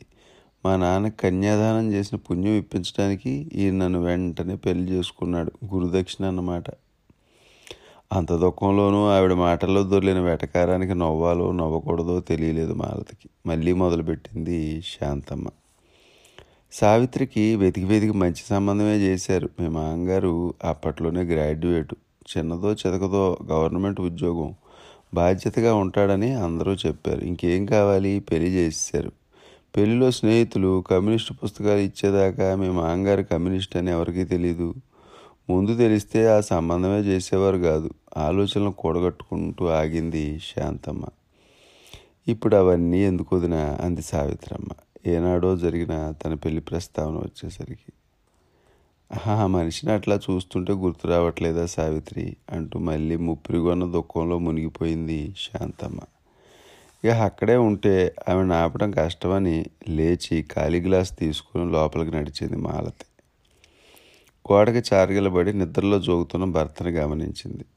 అందరూ తెలివైన వాళ్ళే. ఎవరు ఎవరికి అన్యాయం చేయని వాళ్ళే. ఆస్తులు తగాదాలు లేవు. ఇంట్లో వాళ్ళనే కాదు బయట వాళ్ళని కూడా ప్రేమించగల సంస్కారవంతులు. ఈ అన్నాచెల్లెల కుటుంబాల్లో ఉన్న సంక్లిష్టత ఏంటి? విద్యావంతురాలైన మాలతికి అర్థం కాని విషయం అది. ఆలోచనలో తాను కూడా తనకి తెలియకుండా నిద్రలో జారుకుంది భర్త పక్కనే కూలబడి. కిటికీలోంచి వెలుతురు మీద పట్టడంతో లేచింది మాలతి. పక్కన భర్త లేడు. ముందు గదిలో శవం పక్కనే పడి నిద్రపోతుందో స్పృహ తప్పిందో తెలియకుండా శాంతమ్మ. పడుకోమ్మా కాసేపు. ఈ రోజంతా నీకు నాకు రవంత కునుకు తీసే అవకాశం కూడా ఉండదు. ఇంకో గంటలో అందరూ రావటం మొదలవుతుంది. అంటూ వంటగదిలోంచి వచ్చింది సావిత్రమ్మ. లేదత్తయ్య గారు మూర్తిని చూస్తే ఆశ్చర్యంగా ఉంది. బతుకున్నన్నాళ్ళు మామయ్యతో తనకు పడదు అని చెప్పిన మనిషి చేస్తున్న ఈ శవజాగారం నాకు అర్థం కావట్లా. అవునులేండి కనపడ్డప్పుడు మళ్ళీ మంచిగానే ఉండేవాళ్ళుగా. ఆలోచిస్తూ తెలియకుండా నిద్రలోకి జారుకున్నా. నాక మీ బ్రాహ్మల అలవాట్లు ఇప్పటికీ తెలియవు. ఏం చేస్తే ఏం తేడా వస్తుందో అర్థం కాదు. ఇప్పుడు అందరూ వస్తే నన్ను ఇలా మధ్యగదిలో ఉండనిస్తారా? అంది మాలతి. చిన్న చిరునవ్వు నవ్వి అంది శాంతమ్మ. ఇంకా నిన్ను కాదనే వాళ్ళు ఎవరమ్మా ఇంట్లో? ఈ మీ ఆయన అంటావా? వాళ్ళ నాన్న సిద్ధాంతాలు వాళ్ళ మామయ్య మొండితలం కలగలిసి పుట్టాడు అంది. అయోమయంగా చూసింది మాలతి. పక్కనే కూర్చుని మొదలుపెట్టింది సావిత్రమ్మ. మేము మామగారు చదువుకునేటప్పుడే ఆ కమ్యూనిస్టులో కలిసిపోయారు. పరమ నాస్తికుడు కూడా. కుటుంబ బాధ్యతల కోసం మళ్ళీ పార్టీని వదిలి గవర్నమెంట్ ఉద్యోగాన్ని ఒప్పుకున్నారు. ఆయనకి తెలియని వయసులో ఒడుగు చేశారు. తెలిసాక జంధ్యాన్ని తీసేశారు. పెళ్ళి కోసం పీటల మీద కూర్చున్నారు. జంధ్యం కూడా వేసుకుని పద్ధతిగా పెళ్ళి చేసుకున్నాడు. పెళ్ళి అయిందాక మా వాళ్ళు ఎవరికి ఈ సంగతి తెలియదు నిజం చెప్పొద్దు. మనిషిలో చెప్పలేని నమ్మకం ఉండేది తన మీద తనకే. ఆగింది సావిత్రమ్మ. మరి మీ నమ్మకాలు? మీరు ఇలా ఆచారాల్లో పెరిగి ఉన్న మిమ్మల్ని అలా మోసం చేసి చేసుకున్నట్టు అనిపించలా? అంది మాలతి. ఓ చిన్న చిరునవ్వు నవ్వింది సావిత్రమ్మ. అనిపించకే. అయినా ఈ నమ్మకాల గురించి నాకేమీ తెలియదు అయినా కమ్యూనిస్ట్ అంటే నాకేం తెలుసు. నాకు ఎదురైన సమస్యలు వేరు. మడిలేని వంట. ఆ రోజుల్లో మా పుట్టింట్లో బయట వాళ్ళకి పెట్టే కంచాలు వేరు మా కంచాలు వేరు. పాలు నెయ్యి కొనుక్కోవటం అసలే తెలియదు ఒకటేమిట్లే? నా బ్రాహ్మణ ఆలోచనలకు పూర్తిగా తిలోదకాలు ఇచ్చిన కుటుంబం నా మెట్టినిల్లు. కమ్యూనిస్ట్ కానీ బ్రాహ్మడు కానీ మరోడు కానీ ఆడవాళ్ళ విషయంలో పెద్ద తేడా లేదమ్మాయి ఆ రోజుల్లో సాలోచనగా అంది సావిత్రమ్మ. నిజం చెప్పొద్దు జంధ్యం అలా చొక్కా తగిలించుకునే కుక్కానికి తగిలించి ఉంచడం గమ్మత్తుగా ఉండేది. మా మామగారి తద్దినం పెట్టడానికి మాత్రం ప్రతి సంవత్సరం ఆ ఒక్కరోజు వేసుకునేవారు. కొద్ది రోజులు పోయాక ఈ పై పై సమస్యలకు అలవాటు పడిపోయాను. పోనీ తప్పక సర్దుకుపోయాను అనుకో అప్పుడు కాస్త అర్థమైంది మీ మామగారి సిద్ధాంతాలు ఏంటో తాపత్రయం ఏంటో ఆ పుస్తకాలు చదవటం వ్యాసాలు రాయటం ఎప్పుడూ ఏదో తన చుట్టూ ప్రపంచం తిరుగుతున్నట్టు ఓ వెరిలో ఉండేవారు. నాకు కూడా మా పుట్టింట్లో ఉండిన ఇరుగుదనం కన్నా మా ఆయన చూపించినట్టు అందరినీ కలుపుకుపోవటం గొప్పగా అనిపించేది. అంతెందుకు? మూర్తికి ఒడుగు చేయలే నీకు తెలుసుగా? మిమ్మల్ని అడిగారా? మీరు ఒప్పుకున్నారా? ఒడుగు గిడుగు లేవంటే సావిత్రమ్మ మాటలకు అడ్డొస్తూ అడిగింది మారుతి. లేదు. అలా ఇంట్లో ఆడవాళ్ళని అడగాలనే ఆలోచన ఆనాడు ఎవరికి వచ్చేది కాదమ్మా ఇప్పటి మీ ఆలోచనలు వేరు అప్పటి వాళ్ళ పద్ధతులు వేరు. ఆ సంగతి వదిలేయి. ఒడుగు చెయ్యను అన్నది ఆయన నిర్ణయం. చెయ్యలేదు. మూర్తి తొమ్మిదో తరగతిలో ఉండగా ఆయన పోయారు. ఏదో తెలియని గుండు జబ్బు. ఇవాళలా కాదుగా. పార్టీ వాళ్ళు వచ్చి ఎర్రజెండా కప్పి కార్యక్రమం జరిపారు. మా అన్నయ్యకి చాలా కోపం వచ్చింది. నేను కూడా పార్టీ వాళ్ళు ఏం చేస్తే అదే సరే అన్నాను. మా అన్నయ్య నిశ్శబ్దంగా జరిగే చూసి తిరిగి వెళ్ళిపోయాడు. ఆయన బతికుండగా మీ కుటుంబాల మధ్య రాకపోకలు ఉండేవా? అడిగింది మాలతి. లేకనే ఉన్నాయి. బావ బావమరుదులిద్దరికి ఒకరంటే ఒకరికి గౌరవం కూడా ఉండేది. మా అన్నయ్య ఇక్కడ గుళ్ళో అర్చకత్వం తీసుకుని పోయేదాకా ఇదే నా జీవితం అన్నాడు. మేము ఉన్నది చిన్నపాటి పట్టణం ఈ పల్లెటూరులో వీళ్ళు. రాకపోకలు కష్టం కదా ఆ రోజుల్లో. మొదట్లో ఇద్దరు చాలా తిక్కగా ఉండేవాళ్ళు. ఆయన కమ్యూనిస్టు చేదస్తం ఈయన బ్రాహ్మణ్యక్యం. ఒక్క విషయంలో పడేది కాదు. ఏ విషయంలోనూ సర్దుకుపోయేవాళ్ళు కాదు. గొడవలు ఏమైనా జరిగాయా? అడిగింది మాలతి. సాలోచనగా చూసి మళ్ళీ మొదలుపెట్టింది సావిత్రం. పెద్దగా గొడవలు పడ్డట్టుగా నాకేమీ గుర్తులేదు. వీళ్ళిద్దరూ ఒక చోట ఉంటే మాత్రం చుట్టూతా ఉన్నవాళ్ళు ఓ రకమైన కంగారులో ఉండేవాళ్ళు.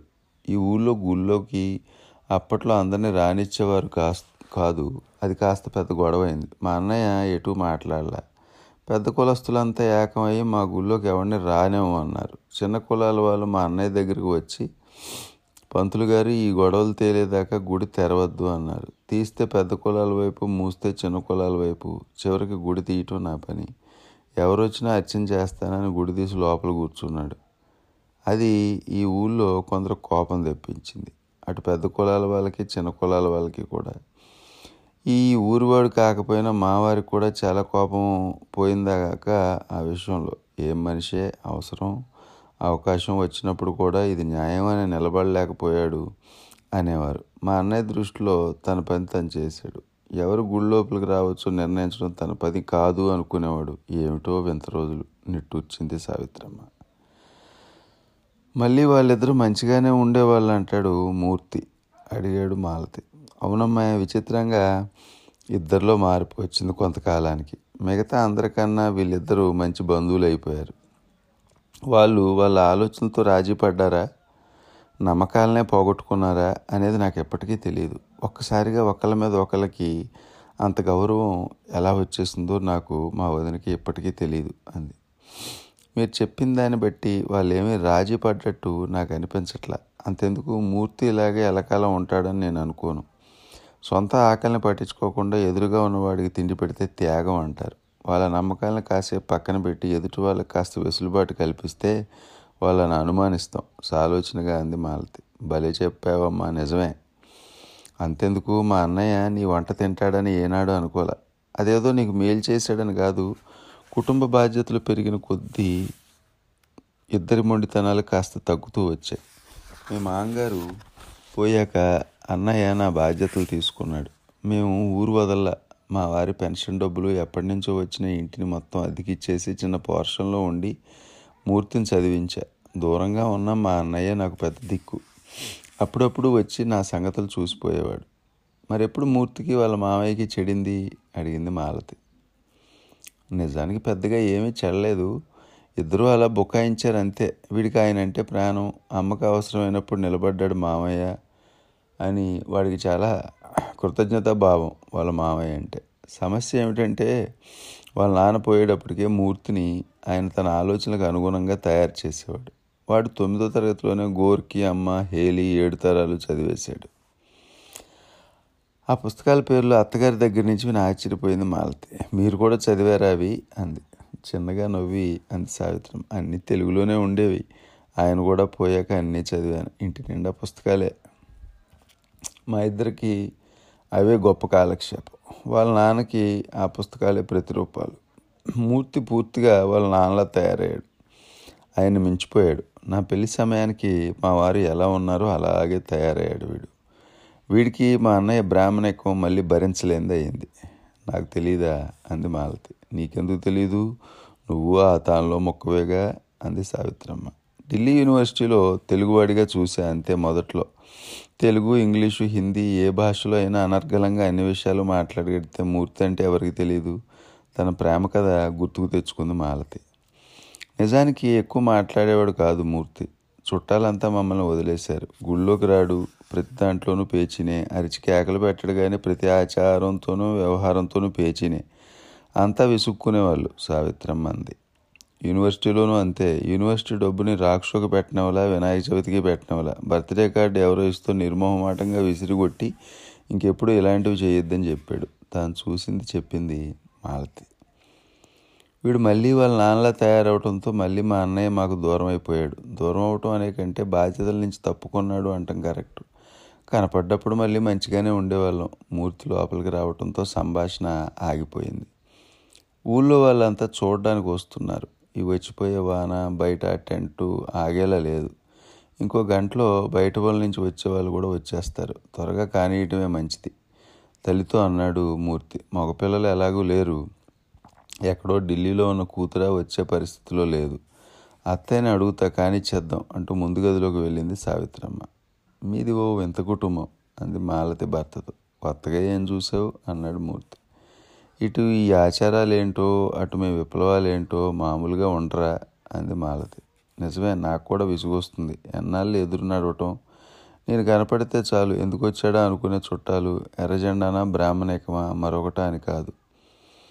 ఒకదానికి కట్టుబడి ఉండాలనుకోవటం పెద్ద శిక్షే మనిషికి. నిజానికి చుట్టూతో ఉన్న వాళ్ళతో గొడవ పడుతున్నట్టు ఉంటుంది కానీ నిజమైన క్షోభ మనిషి లోపల లోపలే అనుభవిస్తుంటాడు.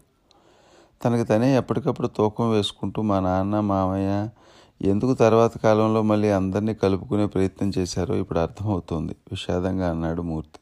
ఆశ్చర్యపోయింది మాలతి. తన భర్త అంత బేలగా మాట్లాడడం ఎప్పుడు వినలే. మూర్తి నువ్వు ముసలాడు అయిపోతున్నావా? లేక చుట్టూతో ఉన్న ఈ వాతావరణం నీతో ఇలా మాట్లాడిస్తోందో తెలియట్లేదు. నువ్వేంటి? ఈ రాజీ మాటలేంటి? అంది మాలతి.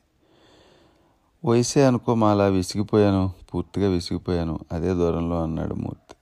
ఐదేళ్ళ క్రితం పక్కింటి వాళ్ళు తిరుపతి ప్రసాదం పంపిస్తే తీపి పంపిన మూర్తి ఎవరినన్నా గుడికి తీసుకెళ్ళాల్సి వస్తే తాను మాత్రం చెట్ల కింద కూర్చుని పుస్తకాలు చదువుకునే మూర్తి ఇప్పుడు తన నమ్మకాలను వదులుకుంటున్నాడా? సడలించుకుంటున్నాడా? ఇంతకీ కార్యక్రమం ఎవరు చేస్తారు? ఆ ఊరు పెద్ద ఆయన అడిగాడు. నేను చేస్తానండి వరుసకి ఆయన నాకు పెదనాన్న గంట క్రితమే వచ్చిన మురళి అన్నాడు. సరే బ్రాహ్మడు రావటానికి పదకొండు అయిపోతుంది వేరే ఊరి నుంచి రావాల్సిందే. ఈలోపు నాలుగు బ్రాహ్మణులు చూడాలి ఈ ఊళ్ళో. బ్రాహ్మణ పీనుగుని బ్రాహ్మలే మొయ్యాలి. పైగా తండ్రి బతుకుండగా ఎవడూ ఈ పని చేయరు. అంటూ తుండు భుజాన్ని వేసుకుని బ్రాహ్మణులు వెతకడానికి వెళ్ళాడు పెద్ద ఆయన మీరేనా మూర్తి బావా? విన్నాను అన్నాడు మురళి. అవును మనం మరీ అంత దూర బంధువులేం కాదు రాకపోకలేక ఇలా పరిచయాలు చేసుకోవాల్సి వస్తుంది అన్నాడు మూర్తి. అవును బావా పెద్దమ్మను చూస్తుంటే బాధేస్తుంది. ఎటు వాళ్ళటు వెళ్ళిపోయారు? ఆ గుడిని పట్టుకుని వేలాడుతూ వీళ్ళందరికీ దూరంగా ఉండిపోయారు. ఏమిటో ఆ పిచ్చి అన్నాడు మురళి. పిచ్చి చాలా రకాల మురళి. మా నాన్న పిచ్చి మా నాన్నది ఈయన పిచ్చి ఈయంది అన్నాడు మూర్తి. ఏంటో? ఈ నమ్మకాల వల్ల వేసే వాళ్ళంతా జీవితాంతం అలాగే మడిగట్టు కూర్చుంటే అవుతుందా? మా వీధిలో ఒక గొప్ప నాస్తిక్ గురువు కూతురు పెళ్ళిపేటల మీద కూర్చుని చేశాడు. ఎందుకు వచ్చిన తలనొప్పులు? హాయిగా అందరితో పాటు నడవక అన్నాడు మురళి. చిన్నగా నువ్వే అన్నాడు మూర్తి. ఏ నమ్మకాలు లేకుండా ఉండగలగటం అదృష్టం. నమ్మకాలను ఆచరణలో పెట్టాలని చూసిన వాళ్ళు బతుకుల్లోనేగా మనం వాళ్ళు ఏమి రాజీ పడ్డారో చెప్పగలం. ఏ కట్టుబాటు లేని వాడికి గొడవే లేదు. వాని పలానా చోట రాజీ పడ్డావు అనలేంగా? అందుకే ఏదో పద్ధతిగా బతకాలి అనుకునే వాళ్ళలోనే మనకు లోపాలు కనపడతాయి. గాంధీ గారు కూడా అబద్ధం ఆడారు అని చెప్పుకోవటం మనకి చాలా రిలీఫ్. మురళి మరేం మాట్లాడాల. ముగ్గురు మాత్రమే గూడారు నాలుగో మనిషి కావాలి అన్నాడు పెద్ద ఆయన తిరిగి వచ్చి. కూర్చున్న చోట నుంచి లేచాడు మూర్తి. మామయ్య శవం దగ్గరికి వెళ్ళి చూశాడు. శవం మీద జంధ్యం అలాగే ఉంది. భుజం మీద కప్పిన దుప్పట్లోంచి లోపలికి వెడుతూ మెడ దగ్గర కనపడుతుంది. తిరిగి పెద్ద ఆయన దగ్గరకు వచ్చాను. నేను వస్తాను జంధ్యం ఒకటి తెప్పించండి అన్నాడు. నీకు ఒడుగు అవ్వలేదటగా అబ్బాయి అన్నాడు పెద్ద ఆయన. మీకేమన్నా అభ్యంతరమా? మా అత్తయ్యకి అయితే ఏ అభ్యంతరం ఉండదు నాకు నమ్మకమే. ఇంతకు ముందు వేసుకున్నావా? జంధ్యం ఎప్పుడన్నా? పెద్ద ఆయన వదిలిపెట్టలే. లేదు. మా నాన్న పోయినప్పుడు కూడా శాస్త్ర ప్రకారం చేయలే. అప్పుడు కూడా వేసుకోలే. ఇప్పుడు నేను మా మామయ్య కోసం వేసుకుంటున్నాను. నా కోసం మీకోసం చుట్టుపక్కల వాళ్ళ కోసం కాదు. సూటుగా చెప్పాడు మూర్తి. గొంతులో దుఃఖం కూడా స్పష్టంగా ధ్వనించింది. ఇంకేదో అనుభవి ఆగిపోయాడు పెద్ద ఆయన. సరే అయితే అని మాత్రం అన్నాడు చివరికి. గుమ్మం దగ్గర నించున్న మాలతి ఆశ్చర్యంగా చూస్తుంది. దగ్గరగా వచ్చి భుజం మీద చేయి వేసి వాదార్పుగా ఉంది. వేరే వాళ్ళకు కనపడకుండా. Murthy I can understand you're doing the right thing వామపక్షవాదిగా ఎనభై ఏళ్ళు ఏమాత్రం రాజీ పడిన జీవితం గడిపినా మా తాతయ్య తదినం పెట్టడానికి పల్లెటూళ్ళలో బ్రాహ్మణ శవాలు మోయటానికి మాత్రం జందెం వేసుకున్న మా నాన్న స్మృతికి రచయిత. సాక్షి మే రెండు వేల పది.